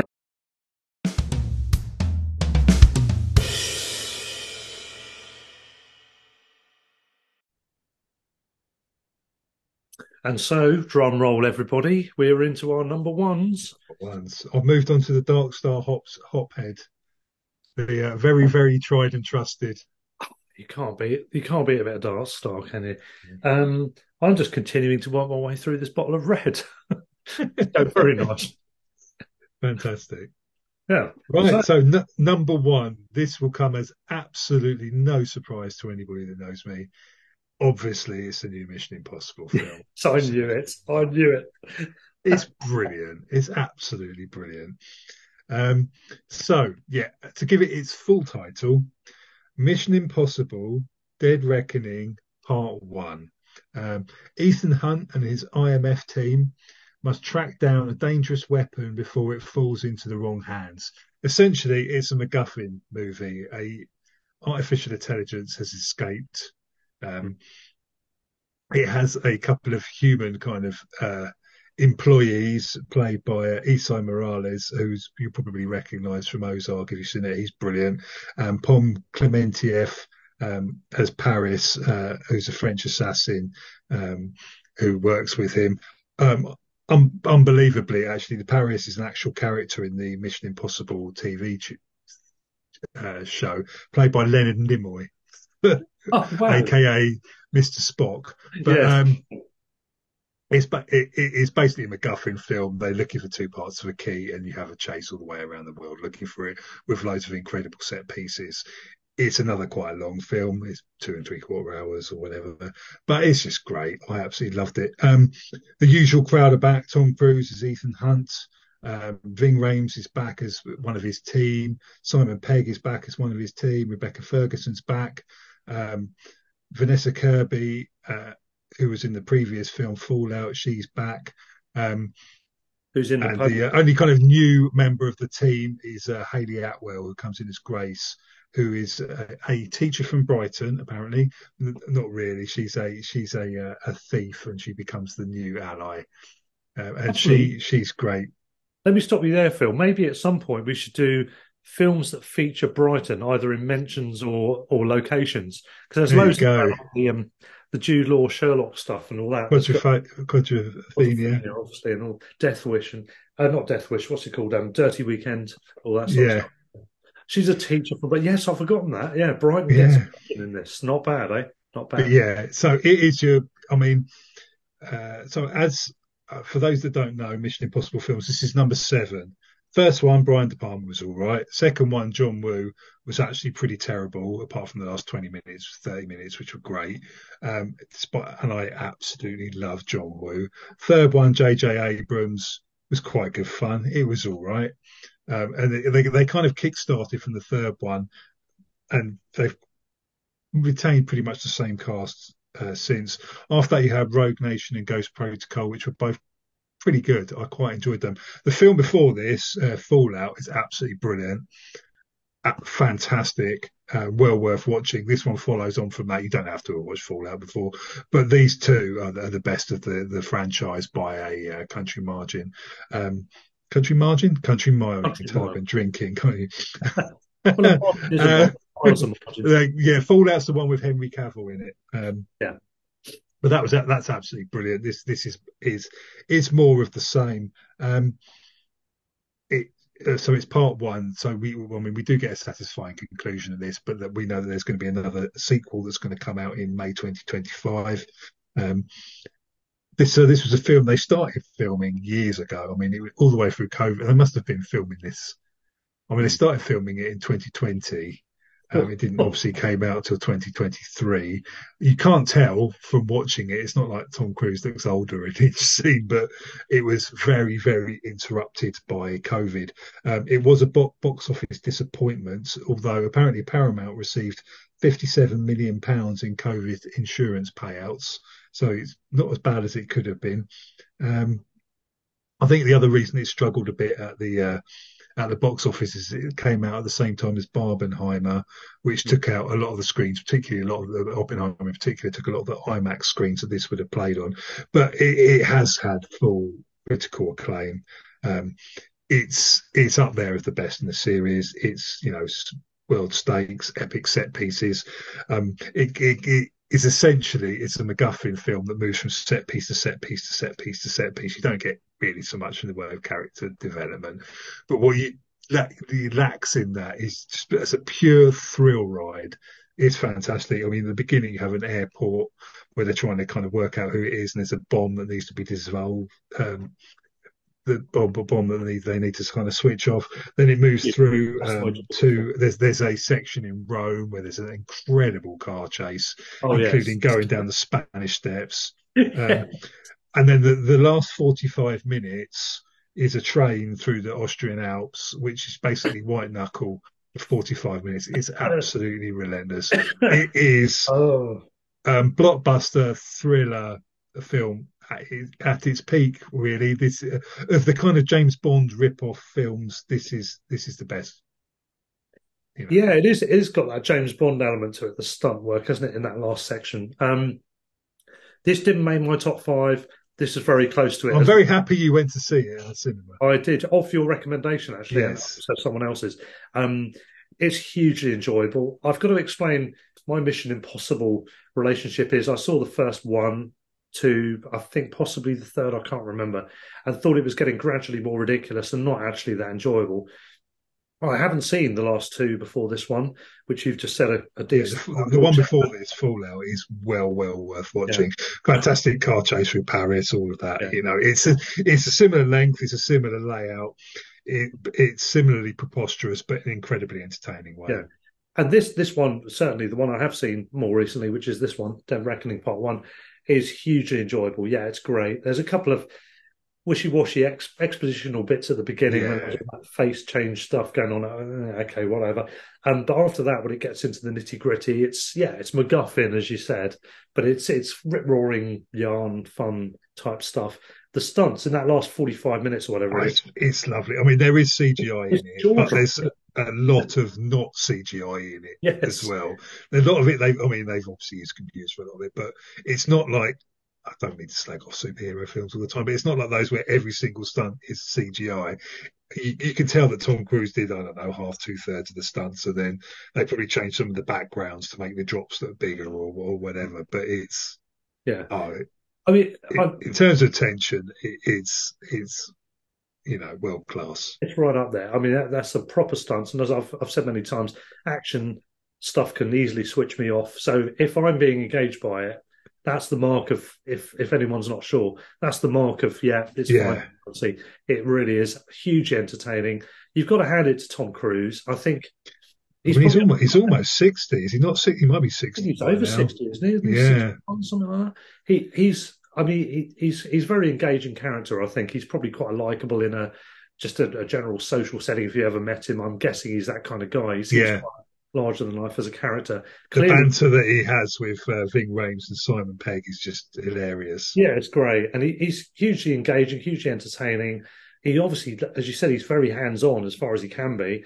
Uh, he's looked after himself well, and he, he Yeah. yeah, it's highly commendable. Whatever he's, whatever degree of, of stunt work's gone into this, he's clearly done more than the average by some Mm. margin, and that is incredible. Uh, I don't want to, uh, you know, isolate anyone. What's the word? Um, uh, to disenfranchise anyone from listening to this podcast, but I'm not a fan of Scientology. um, However, who cares about that when it's just about No. entertainment? And when it comes to film entertainment, he's one of the old guard, isn't he? And he's still doing it. Um, Yeah. hand it to him. This is uh, hugely enjoyable, really good. To, I mean, a good cast of likable characters. As I said, I haven't engaged with the franchise as much as you have, yeah, but you can see that it's a well worn and well liked uh, combination. You can see they're all all the parts are fitting together. Yeah. It's that kind of thing, isn't it? And then when it comes to the stunt work, it's unapologetically fun, uh, just outrageous, uh, but but hilarious, yeah. um, entertaining, quite Bondian. But you, but you get you get your locations as well. You get Rome, you get Venice, you get the Austrian Alps. That's what you want. That's what it's Uh, all yeah. about. Yeah, yeah, it's great. And I was highly tempted to put this in purely for the um the general feel good fun factor of it and those stunts in the final Mm. stages. Technically speaking, superb. Great, some great stuff in Yeah. there. Really, really good. If, if uh, I don't mean to repeat myself, but if you have not seen this and you're thinking I should watch this, And watch Fallout first and then this because the two of them are equally brilliant. And there is there are some kind of characters that come in Fallout for the first time that are then in this film as well. Fallout. uh, sorry, did you say Fallout was the sixth one? Sixth one, yeah, yeah. So would, would you watch the fifth as well? That you said. Um, I wouldn't worry about it too much. Um, I, I mean, Fallout has got one of the the characters from the third one in it, but you don't need to worry about that so much. okay. So Oh. I mean, I the fourth, third, fourth, fifth ones, they're good. They're a, they're a seven out of ten. They're good fun. Um, they're called Mission Impossible Three. One's called Rogue Nation and one's called Ghost Protocol. They're all right. They're good. There's some good bits in it. They're good fun. They're not classic. I'd say the last two, Fallout and this one, Dead Reckoning, classic. They're, they're the, they're, I'd say they're the the the they're the, the top kind of action thrillers of this century. The only problem, Phil, is we've now created what I would like to call cineast anxiety, which is that you're now thinking, right, there's obviously another part. You now need that to be as good as this part. Is it going to be as good? Who knows? Yeah. Well, we- well, I think the next one is going to be the last one, isn't it? I think. The, Oh, is the, it? the Dead Right. Reckoning Part Two. I think after by the time this comes out, yeah, I think Tom Cruise will be well into his sixties. Um, yeah, I think I, I, I kind of think that maybe he'll put it to bed. Then we'll, we'll we shall wait and see what, what he has planned. So that I mean that's not due out until May twenty five. Um, I think they were shot back to back. So Hmm. Uh, think- yeah, yeah. So, so I understand, which is great. I mean, that's good because it'll add an element of consistency to it. You don't want it when it's kind of jarring. They're supposed to be yeah, five years younger or something. But I mean, if you basically just think, yeah, it's like a Bond film. Uh, really, it's an American version, but the stunts are big, they're clever, the the tension, the um, the the thrill ride you go on this, it's a real experience. I mean, watching it at the cinema was fantastic. I didn't get a chance to see the IMAX, but I'm sure it will work just as well on the small screen. Please, if you haven't watched it and you want a proper Saturday night film, you will not get anything better that's come out in the last few years. Yeah, Saturday night entertainment. That's a good way of it, actually. Yeah, very much so. Right. This, unfortunately, the way it's worked out is a bit anticlimactical uh, because it's something that's already been mentioned, and I've, I've You've gone for past lives at number one, haven't you? I have indeed, yes, I have indeed. Celine Song, another female director. I gave you the clue, of course. yeah. It must have been that, based on all things considered. Uh, you knew this was going to be in my five when I mentioned. I had I had an inkling. Yeah, it was that. It was that or something else. Yes, it's the 36 year old, a Korean Canadian director, playwright, screenwriter, based in the United States. Celine Song's film Past Lives. We've already talked about it. Not much more to say, other than to say it's an absolute charm fest. Um, it's great. I love it. I, I think character based cinema that's done that's shot that still looks really good on the screen you know it's not just drab and boring it's you know it's engaging Yeah. uh, visually interesting on the screen as well um you get a real sense of the cultural uh, traversion that's going on between one yeah the, the one culture and the other culture that they've uh, that obviously um, the main character the female character has moved to uh, canada isn't it yeah, she's immersed herself in that culture and she's got a bit of a mixed accent and this, that, and the other. And she's got dual culture as well as uh, dual heritage uh, of, of a sort, I suppose. Um, and then you've got this other character, the long lost school, yeah, school um, age friend who's come over, who's obviously very much Korean, Korean, um, and seeing his in, in the way he engages in that environment, and obviously the interesting kind of small elements of interaction there is with her husband, yeah, um, that interesting notion of the, the childhood love and how that can yeah. jarring scenario in a in a relationship. It's not played up on too much, which I quite liked. I like the fact it's not No, it's it's very um, is it, which is nice. yeah, it's very realistic. yeah, and that when it's done well is is commendable, and it's uh, it really hits the mark, and that's what this film did. It's been it's captured the hearts of the audience. I think we read out a thing earlier there that um, a lot of word of mouth was on this as well. People would watch it and recommend it to a handful of people. They'd recommend it to a handful of people, and I do love that the genesis of those films that do well by word of mouth more than just through marketing and heavy advertising or just the fact that it's um, a well popular and well liked you know actor director whatever it might be. You know people aren't just going along because it's just spielberg or whatever. They're going along because they've been told it's good by a friend a trusted relative or whoever it might be. And i like the, when those films grow like that and this is this is kind of a, a slow burner i suppose in that regard isn't it maybe Yeah. it's find its audience more and more as time goes on unlike other films, it's been critically acclaimed. Certain other stuff has been panned by the critics and gone on to be Yeah, a burning success, Shawshank Redemption and things like that. But this one, yeah, it's it's a winner. It's it's really Yeah. good. It's charming. It's lovely. Uh, it's just um, mature, but likable and engaging. And it's a small film in some ways. It's a big film. It's very big heart. Yeah. So it's big in other ways. Yeah, yeah. I love it. It's great. It's good. I could have had all sorts of orders for these films. Um, Yeah. How do you measure it? You, you obviously a lot of your measure goes on entertainment. well, That's something as well. how much I think about it and how much I want to watch it Yeah, again. how much yeah. you want to watch it again? Yeah, yeah. And I think well, probably I could watch any of these films again. Um, I'm not sure about John Wick from your selection. I'll have to have to see about that. That's But- fair enough. That's no problem. But I Mission completely understand that. That's me. I, I could watch that more than once. Mission Impossible, great fun, great fun. Yeah.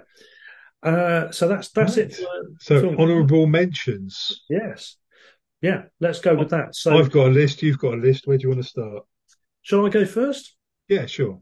All right. Well, there's quite a few things I saw. I- I mentioned I've watched loads of stuff this year. One thing, another film which I thought was from 2022, turned out is from 2023. Same as um, Women Talking, was what I think is pronounced as Enys Men, which is E N Y S and then a separate word M E N. Apparently, it's Enys Men.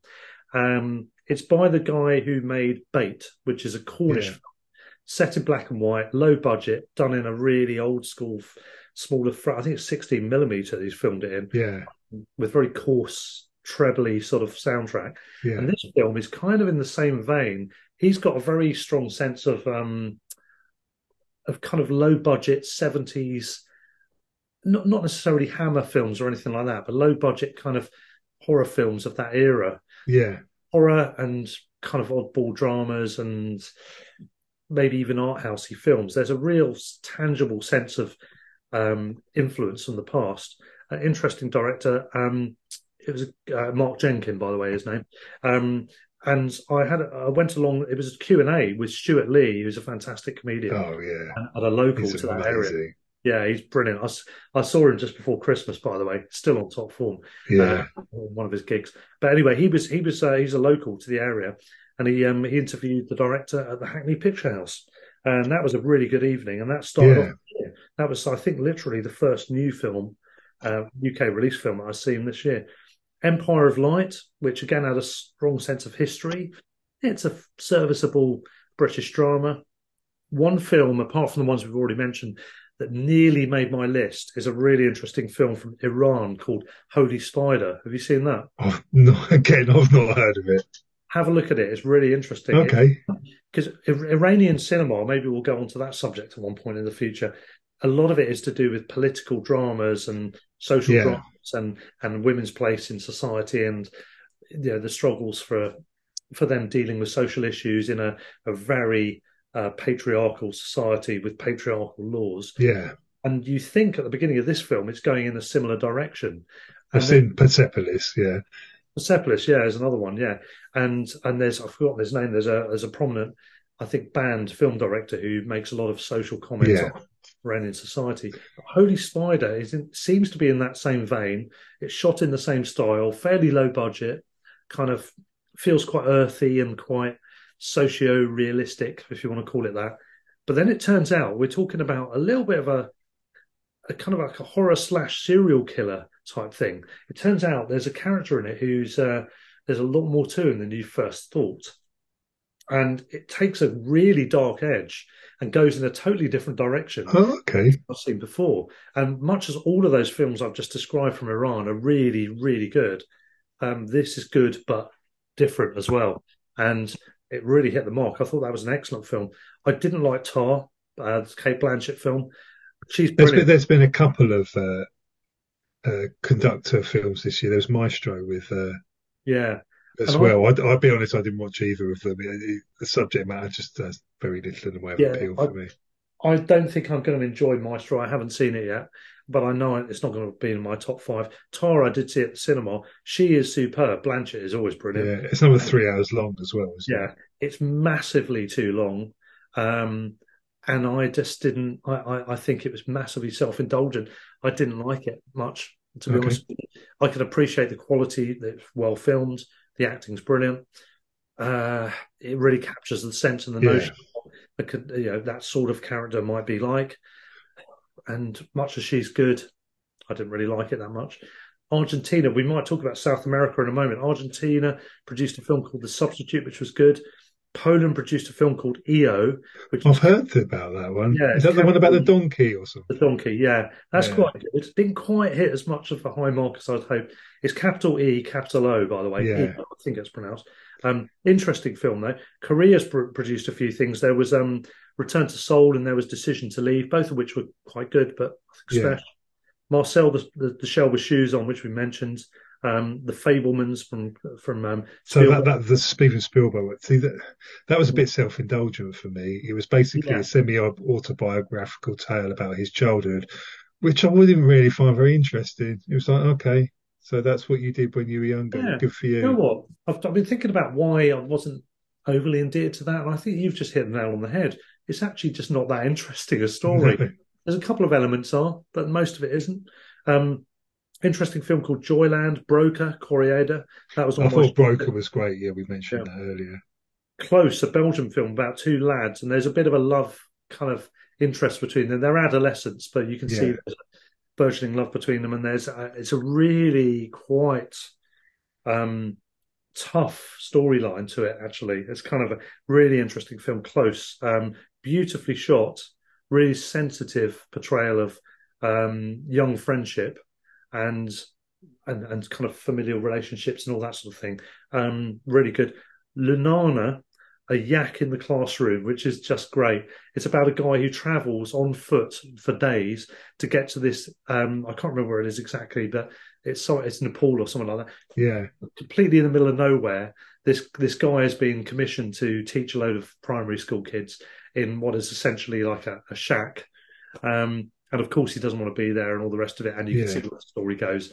He ends up warming himself to the characters and their eccentricities, inspiring them, and it's a heartwarming story. But it's Yeah. actually it's great. What I love about that is it's telling you a story about some world that is just so alien to us, so different yeah, and beautifully shot. And there is a yak in a classroom at one point. I can confirm. um, Hallelujah, which is an interesting story, British low budget thing. I don't want to say what it's about. I don't say it's worth seeing. Because if I say what it's about, it will kind of give the plot away. okay, Other than just say quite a lot of British acting talent. Yeah. Um, it's got Jennifer Saunders in one of the key roles, and it's about her where the the story is really Oh, okay, interesting. She's good in it. She's good. yeah, Hallelujah. Um, you've got um, Luther, the Fallen Son, wasn't very good. Um, the Beasts, Spanish film, which is interesting. It's set in a rural sort of location close to the border with, um, uh, I think it's Corsicans have moved into an area close to the French border within Spain, and there's a lot of tensions and some brutal activities going on, quite tense. Very similar to a film called Pamfir, which is from Eastern Europe, which is um, a really vibrant film. I find Eastern European cinema quite interesting in the way they they're very visual, very fiery, literally fiery in Yeah. some cases. Um, interesting film, worth seeing. Uh, the Night of the Twelfth, French film. I can't remember what that was actually. Uh, 1976, a film set in ooh, 1976, which is a Chilean Argentinian co-production okay, a bit underwhelmed with that actually. I love the that they've had a real sense of the era, but yeah, it's about someone harboring a dissident who has been wanted by the Argentinian government, I think, or the Chilean government, and he's being hidden. I think I think he's Chilean in Argentina. I think that's right. yeah, Being hidden. Um, that's interesting. God's Creatures, which features Emily Watson and Paul Mescal, who of course is oh um, yeah, is a rising star. He was in Yeah. last year, uh, the film where he's he's there on, on holiday with his daughter in yeah. In I think it's in Spain, and um, he's He's got another film out at the moment, hasn't he? That's getting all the rave reviews. Yeah, yeah, which I've which I've seen with Andrew is- Scott. Yeah, yeah, yeah, which is called um, uh, All of Us Strangers. Yeah, Yeah. which is, which is good. He's very good, Paul Mescal. Um, the Pale Blue Eye with Christian Bale wasn't much. Return to Seoul wasn't much. The oldest comedy club in Britain, featuring Stewart Lee amongst others, being oh, interviewed. okay, about a comedy club, which is essentially the basement of a pub in Crouch End. Actually, Yeah. Um, I watched it in Crouch End, so it's quite quite nice at the King's Head, and it had a Q and A with a load of um, comedians. Um, Are you there, God? It's me, Margaret. Have you seen that? no, I haven't. I heard good things. Yeah, it's based It's on. not really the sort of subject matter that appeals to me. No, I've got to say it. I mean, it's based on a very popular novel. Yeah, Had a, a lot of anticipation because of that. Um, it's a very charming film. I thought I was going to think, "Mm, that's not going to be really for me, but actually, I really enjoyed it. It was good. oh, good. Um, there's the Eight Mountains, which is about two Italian. It's basically a love story, not a sexual love story, but a love story. Two mates in who are both Italian, in who who've they've got a relationship with a again a, a, a remote location. It's called the Eight Mountains because it's in a very hilly area, and um, one of them goes away, the other one stays and sets up a family there, and it's about the estranged relationship and then coming back. Touching little story.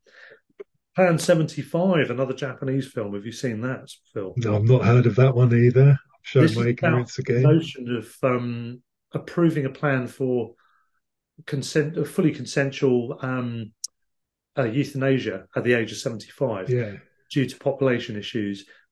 It's a kind of fictional scenario, but it could easily be a Yeah.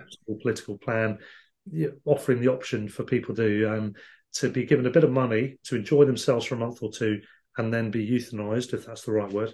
Um, interesting story, some interesting Yeah. elements to that. Um, there's a few, uh, loads of other stuff I've seen, but just to quickly pop, pop, point out one or two others. Asteroid City, the latest Wes Anderson, which was bad, very Wes Anderson, not his Yeah. best, but not bad. It was all right.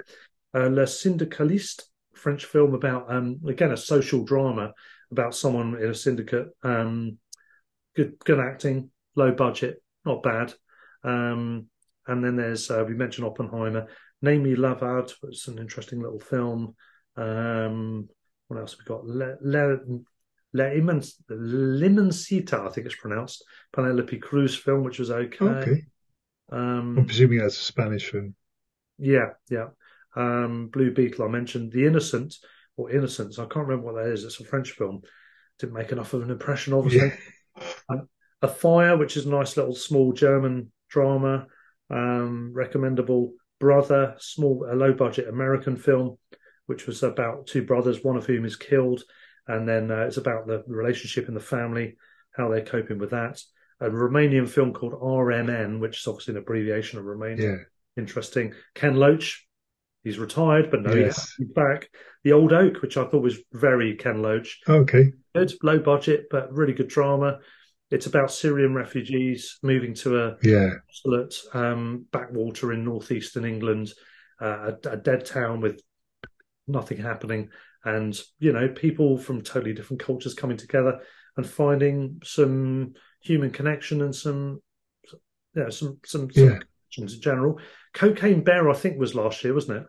Yeah, that was. Yeah. I haven't Yeah. seen you it. that one? You must have seen that. I haven't seen it. It's about a bear who takes cocaine. Yeah, I know what it's about. Yeah, I, the re- the reviews I saw weren't particularly good, so I thought oh, if I if I may get around to that, but it wasn't high up enough the list to uh, watch. it's quite funny, but it's not a great film. To Yeah. watch.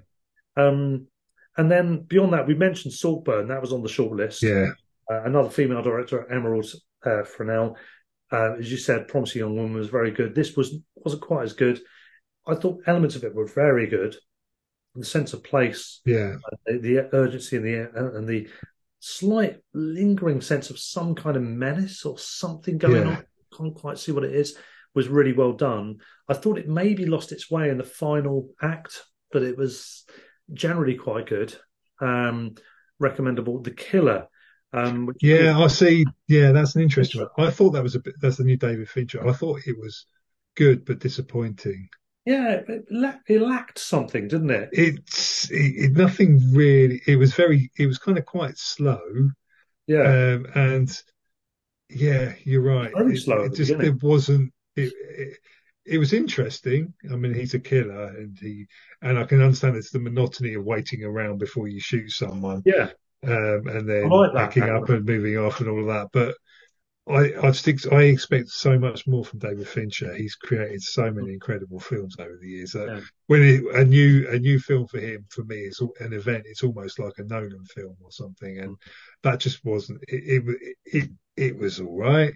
It was good. It was watchable.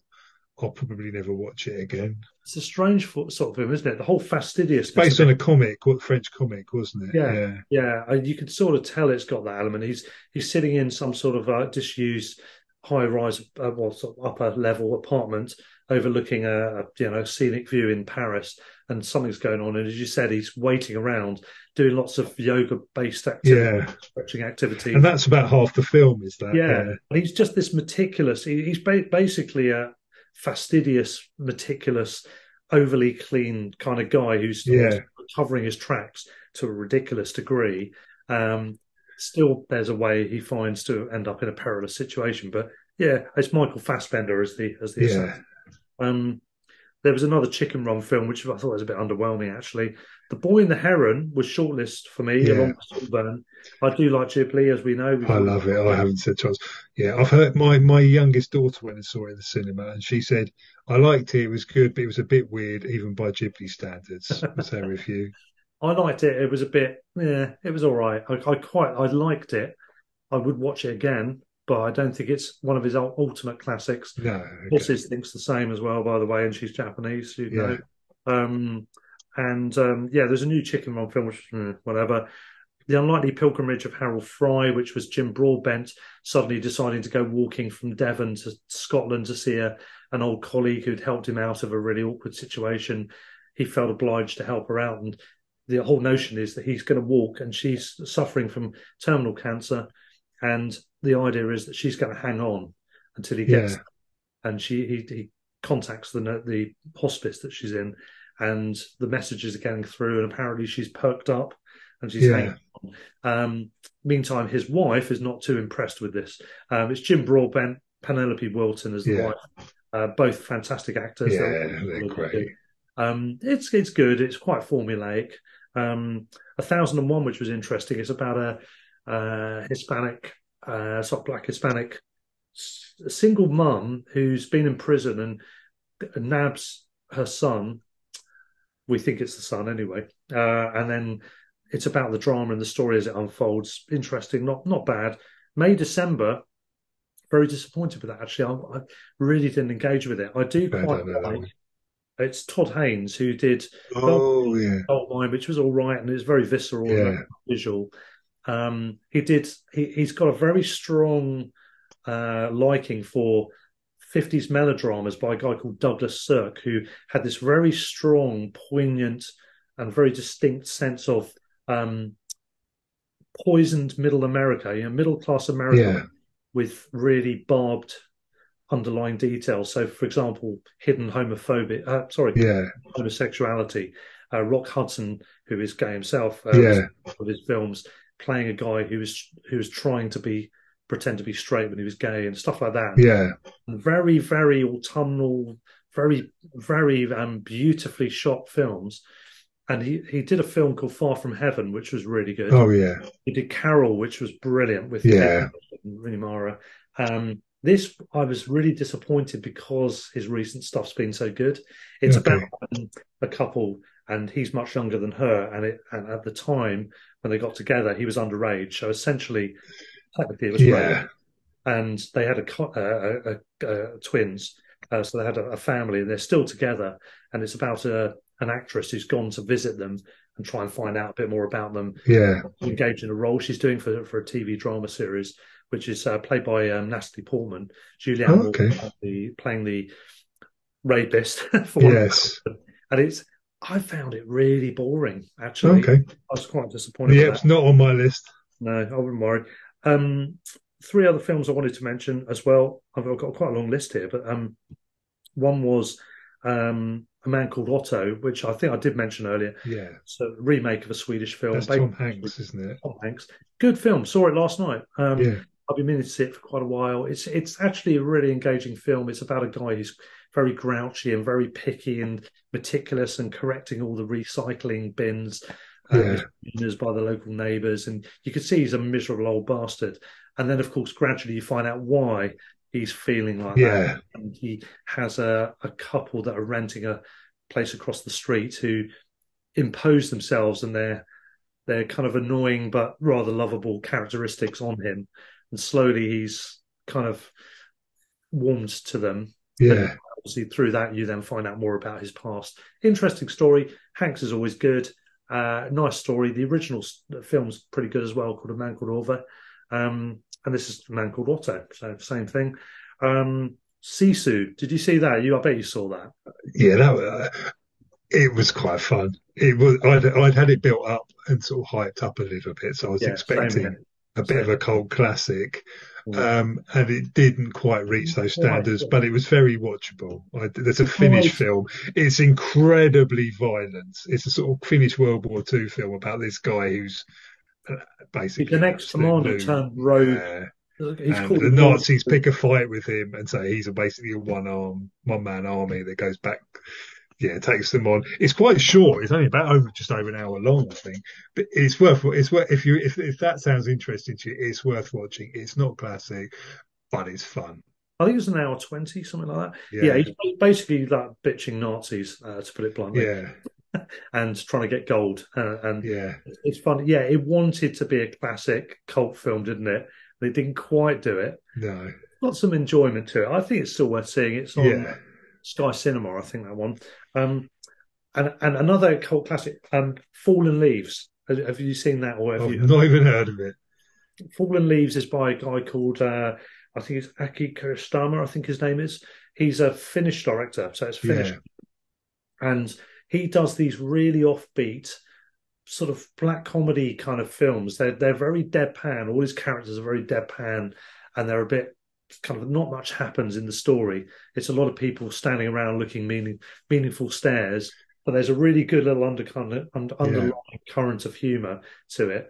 This particular one, it's about a woman who's working in a supermarket and she gets sacked for um, taking out of date food that was just going to get binned, and she takes it home. Yeah, not because she's desperate for the food as such, but she doesn't like things going to waste. Gets yeah. sacked. Meantime, there's a guy who's a, an alcoholic construction worker and factory worker and various other things who just flits from job to job, and they've got this really bizarre. They they meet each other, and there's a really deadpan interaction that's a romance, but it's not a romance. And then they, he loses her number as soon as he gets it, and she thinks he didn't bother to call, but he has actually yeah. lost the number. And meantime, he keeps getting sacked from jobs from necking loads of uh, hard liquor, and you've got this backdrop of she keeps listening to the radio with all news about the Ukrainian invasion by yeah. So there's this interesting little notion. Oh, okay. There. And you've got this this karaoke scene, and you've got these odd odd scenes that are so deadpan, but it's a cult thing. And I think for anyone that knows his films, uh, and if they love his films, they'll like this. It's very much yeah. stuff. What's interesting about it is that um, there's a band in it who apparently are a, a real up and coming new band, female band, and they've got this kind of navel gazy kind of style. Of, yeah, it's almost like indie blondie music. Yeah, doing indie navel gazing style, and they're actually pretty good. And I want to find yeah. out them. Apparently, they're a real band. That was their first. Oh, brilliant! It's on the film, and that's the Fallen Leaves. It's called. Is the film. Okay. And, uh, it's very close to my top five as well. Oh, fantastic! I've got. Do you want my wife's top five as well? Can I go through a few films? First? Yeah, no, yeah, please, yeah. yeah. So I've got a list of other things uh, worth watching. So in the action movie stakes, um, films that we haven't mentioned uh, on Netflix, uh, Extraction Two came out. Uh, if oh, you've yes, seen Extraction with uh, Chris Hemsworth, I thought the second one came out. It's it's a it's a completely over the top action film. It's got a lot more CGI and a lot less stunts, but it's great fun. It's, it's a proper fun, I really, I genuinely really enjoyed that. The, I think it was quite first one was great as well. Um, another one that I quite enjoyed was a French film, uh, The Three Musketeers d'Artagnan. I quite enjoyed that. But there's, there's a follow up film coming out, uh, The Three Musketeers, Milady, I think, coming out some point soon. It's another it's another version of the Three Musketeers, but whereas most version of the Three Musketeers, it's got Vincent Cassel is one of Cassel, them. that's it, yeah. Hmm. Hmm. Um, for the for most versions of the Three Musketeers I've seen have been sort of seventies and eighties and nineties versions have been a bit cartoony. This is a lot grimmer and a lot darker the sort of versions that we've seen before. I, I enjoyed that.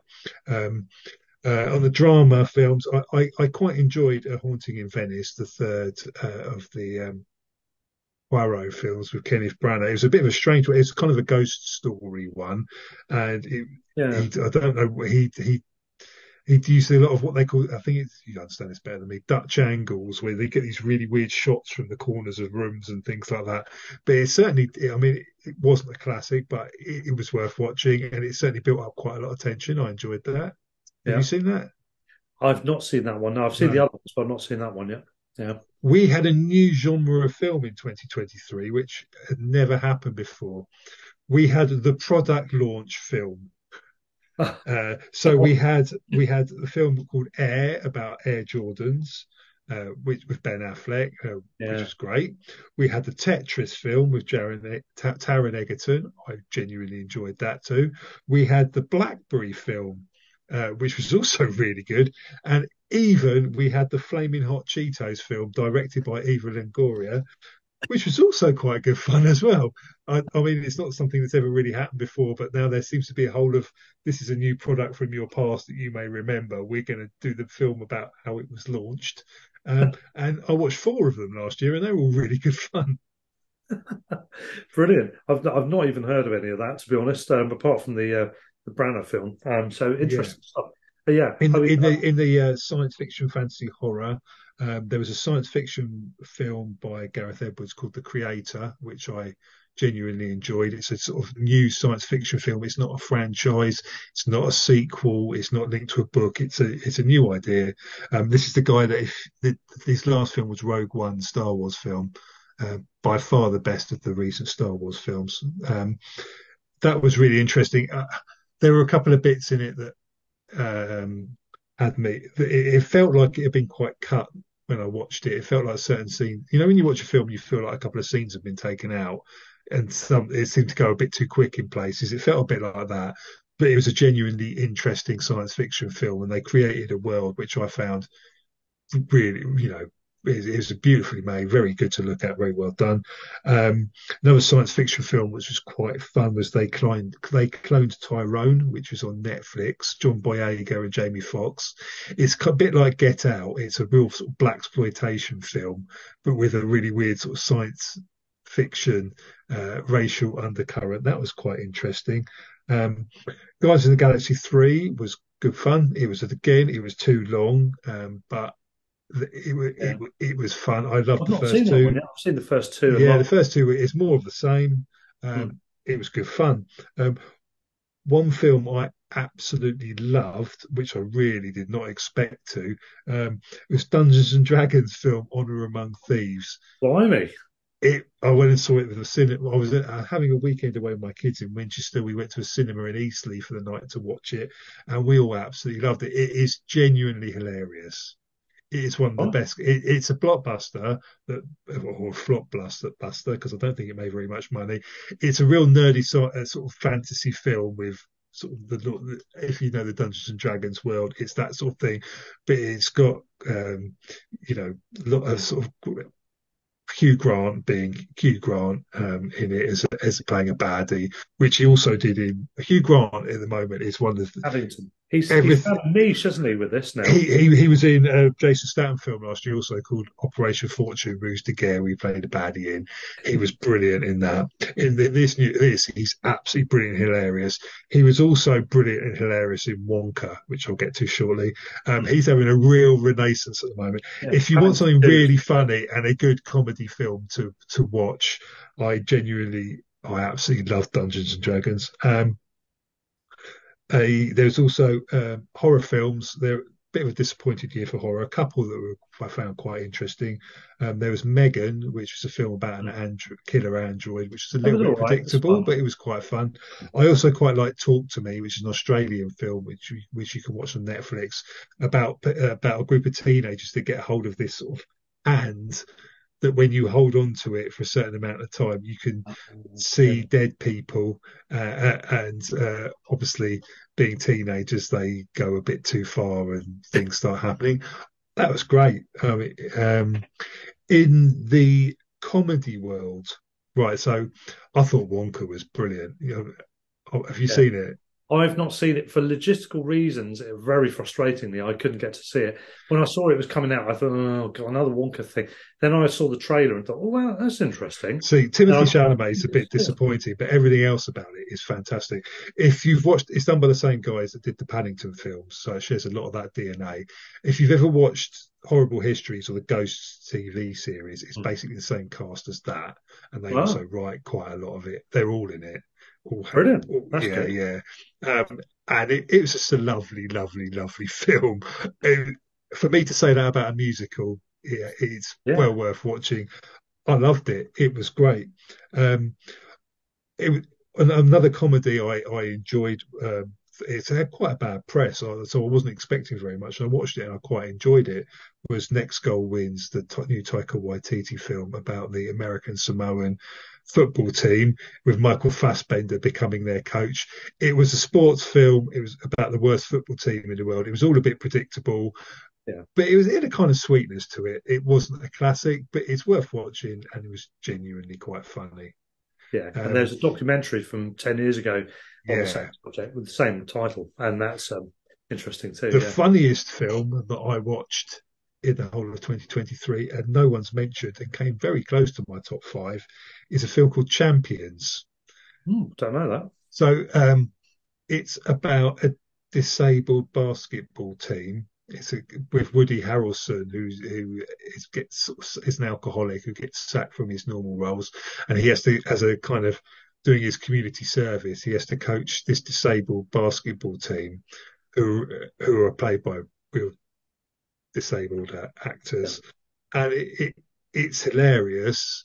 Uh, but it's really sweet as well, and I thoroughly recommend it. Nobody's mentioned it; no one really heard of it. I think it's a remake of a Spanish film, oh. but it's genuinely hilarious watching a load of disabled uh, basketball team how they all form friendships and relationships. Um, and there's and some of it. I mean, it's one of the, it's a bit of a tearjerker. It's really nice, really good sport film absolutely hilarious. Oh, it's the funniest film I saw in the year. Um, and lastly, uh, animated films. Um, I mentioned it briefly earlier. Um, it's not really my genre at all, but that Spider-Man against across the Spider-Verse, I watched it with my kids at the cinema. Um, I thought was, that was great. It was the the art in it is incredible. You have to have watched the first one. Hmm. You have to understand Spider-Man to quite a high degree, it's quite long. It's about another two and a half, two and three quarter hours or whatever film, which is quite long for an animation. But if you can get your head into that world and understand what's going on, it's a very, very, very good film indeed. Um, I quite enjoyed Elemental, the new Pixar film. It wasn't a classic. It was okay. Um, and finally, um, another uh, film that hasn't really been mentioned very much is a Japanese uh, anime film called Suzume, which is very, very similar to a um, kind of Ghibli type film. Oh. It's a bit of a, it's a really, saw that at the cinema. Uh, it's a bit like, it's, it's a sort of bit of a sort of fairy tale about a, a girl who goes traveling with a, a guy who's turned into a three legged stool. you understand. Um, it, it, As you do. I really enjoy, I really enjoyed that as well. Not, yeah, but that, yeah. that's it for my list. Brilliant, yeah. I mean, I, Puss in Boots as well. That, that was this year, was uh, last yeah, year? The last, yeah, last, last one. That was all right. That was yeah, it was all right. Yeah. Um, there's one film. In fact, there's two films on Netflix which I found only last night. Too late to watch. Uh, one I can't remember the name of anyway, which seems to be an edgy British London-based kind of drama thing. I'm not sure what that, what that was called, but I'll, I'll, come back to that later maybe if I remember it. The other one's called Rustin, I think, uh, which is I think it's someone with that surname. It's about a civil rights thing from the 50s, okay. 60s um, which is also on Netflix, um, which I've not seen yet. Apparently, it's uh, it got um, critical acclaim, whatever that means, and um, it might be nominated for something somewhere. Um, I was going to say for next uh, for, for, this for the next year that we cover, the 2024. There's already been some good films. One Life was worth watching. Uh, the Holdovers was very good from the guys. Yeah, I've heard good things about that. He made Sideways, which is fantastic. All of Us Strangers, which you did actually mention earlier, as well. We'll get onto that when we do this this time next year. Next year, those are all very good. Um, but my other half uh, has also given her list. Um, yeah. She said uh, essentially she, she had to make a correction with it. She she went uh, initially at number five was Afire, the, one of the films I mentioned. She changed that to close, which is the uh, the, yeah. the, the, drama thing, um, Swedish uh, the, the, drama um, film from Belgium. Sorry, yeah. um, she went for Fallen Leaves, the Finnish guys direct director at number four. Junkhead at number three, which I had. Okay. She went for Past Lives at number two, and she went for Women Talking at number one. Oh, okay. Um, and shortlisted in no particular order, she went for The Fire, uh, Reality, um, which I can't remember what that one was actually. Plan 75, the one about the Japanese euthanasia yeah. scenario. The Boy and the Heron, A Man Called Otto, which we only saw last night. Yeah. And Saltburn, which was was very good. Um, and she also said Marcel the Shell, which is on um, films that we missed, which disqualifies us from quoting in the top five, but which we would really have liked to have seen. Are The Great Escaper, which I've already mentioned, yeah. Lane, which is a low budget British comedy, yeah, uh, obviously set in uh, in in Britain. Uh, I watched another um, talking about British films with a female director. I watched another one that was quite fun called Polite Society. Ah, was it was it High Society? Is, if, you, if you ever watched We Are Lady Parts, the comedy on Channel Four, it's done by the same people. Yeah, uh, about the about the, uh, the the the the the Muslim rock band, and this was a very very strange film. It was almost like a kung fu film, but set in a world where families are trying to arrange their kids for marriage, and they're all trying to outdo the Joneses. That was good fun. I think it was Plus Absolutely bizarre. I love it. Um, yeah, my other half, um, our other ones were Blue Jean. I can't remember what that is, but and, and Eileen, which was one which Kermode was raving about. I really need to see that. Apparently, it's one okay. of the uh, one of one of the tops. So um, Eileen is one we should all look out for, actually. But there we go. That's her list. As I said, didn't source There's any. A lot of films we've talked about, isn't there? Yeah, I mean, I think it was a really good year for films. Yeah. most of it is kind of fairly low key. Um, I like I like that. It's nice to. yeah. I'd rather have a film that I don't expect much of Hmm. blow me away or think, oh, I didn't expect that to be that good, rather than come into some hyped up new blockbuster and then think, I'm not going to get them two hours back, am I? Or exactly. three hours back in hours, it seems Yeah, to be. four hours. Or, Yeah. and on the subject of um, female directors, I mean, I've, I have four out of five were in my list, which I hadn't looked at until I started talking about them and suddenly realised. I thought, oh, that's good. And what, what I most like about that is there's so many other female directors who out there now doing well who aren't Sofia Coppola. I can't stand her stuff. Uh, Lost in Translation was all right. The Virgin. She hasn't really done much recently, has she? Oh, she's got Priscilla that's just come out. Oh, Yeah. yeah, yeah. But I, I just don't. I can't. I said, Virgin Suicides and Lost in Translation. a were better all- director than she is an actor. God, she was awful, wasn't she? Oh, no, what's it called now? Something else, isn't it? Yeah. They it's so bad they had to rename the film. That tells you all you need to know about the Godfather. but no, it's great to see that you don't have to cling to just a small number of names. And that, yeah. and speaking of long films as well, there's something coming out. Um, Steve McQueen, who's always Oh, he's great. Yeah. uh, Twelve Years a Slave and all the um, Small Axe. Yeah. all that stuff. Yeah, um, he's got a new thing out, which is um, it's, it seems to be a historical document, and it's something like four and a half hours long, and it, it might be it's, it's on at the local cinema near me. I might go and see it next weekend. I've got no idea what that's going to be about, but it's about four and something hours long. There's an interval, so that's good.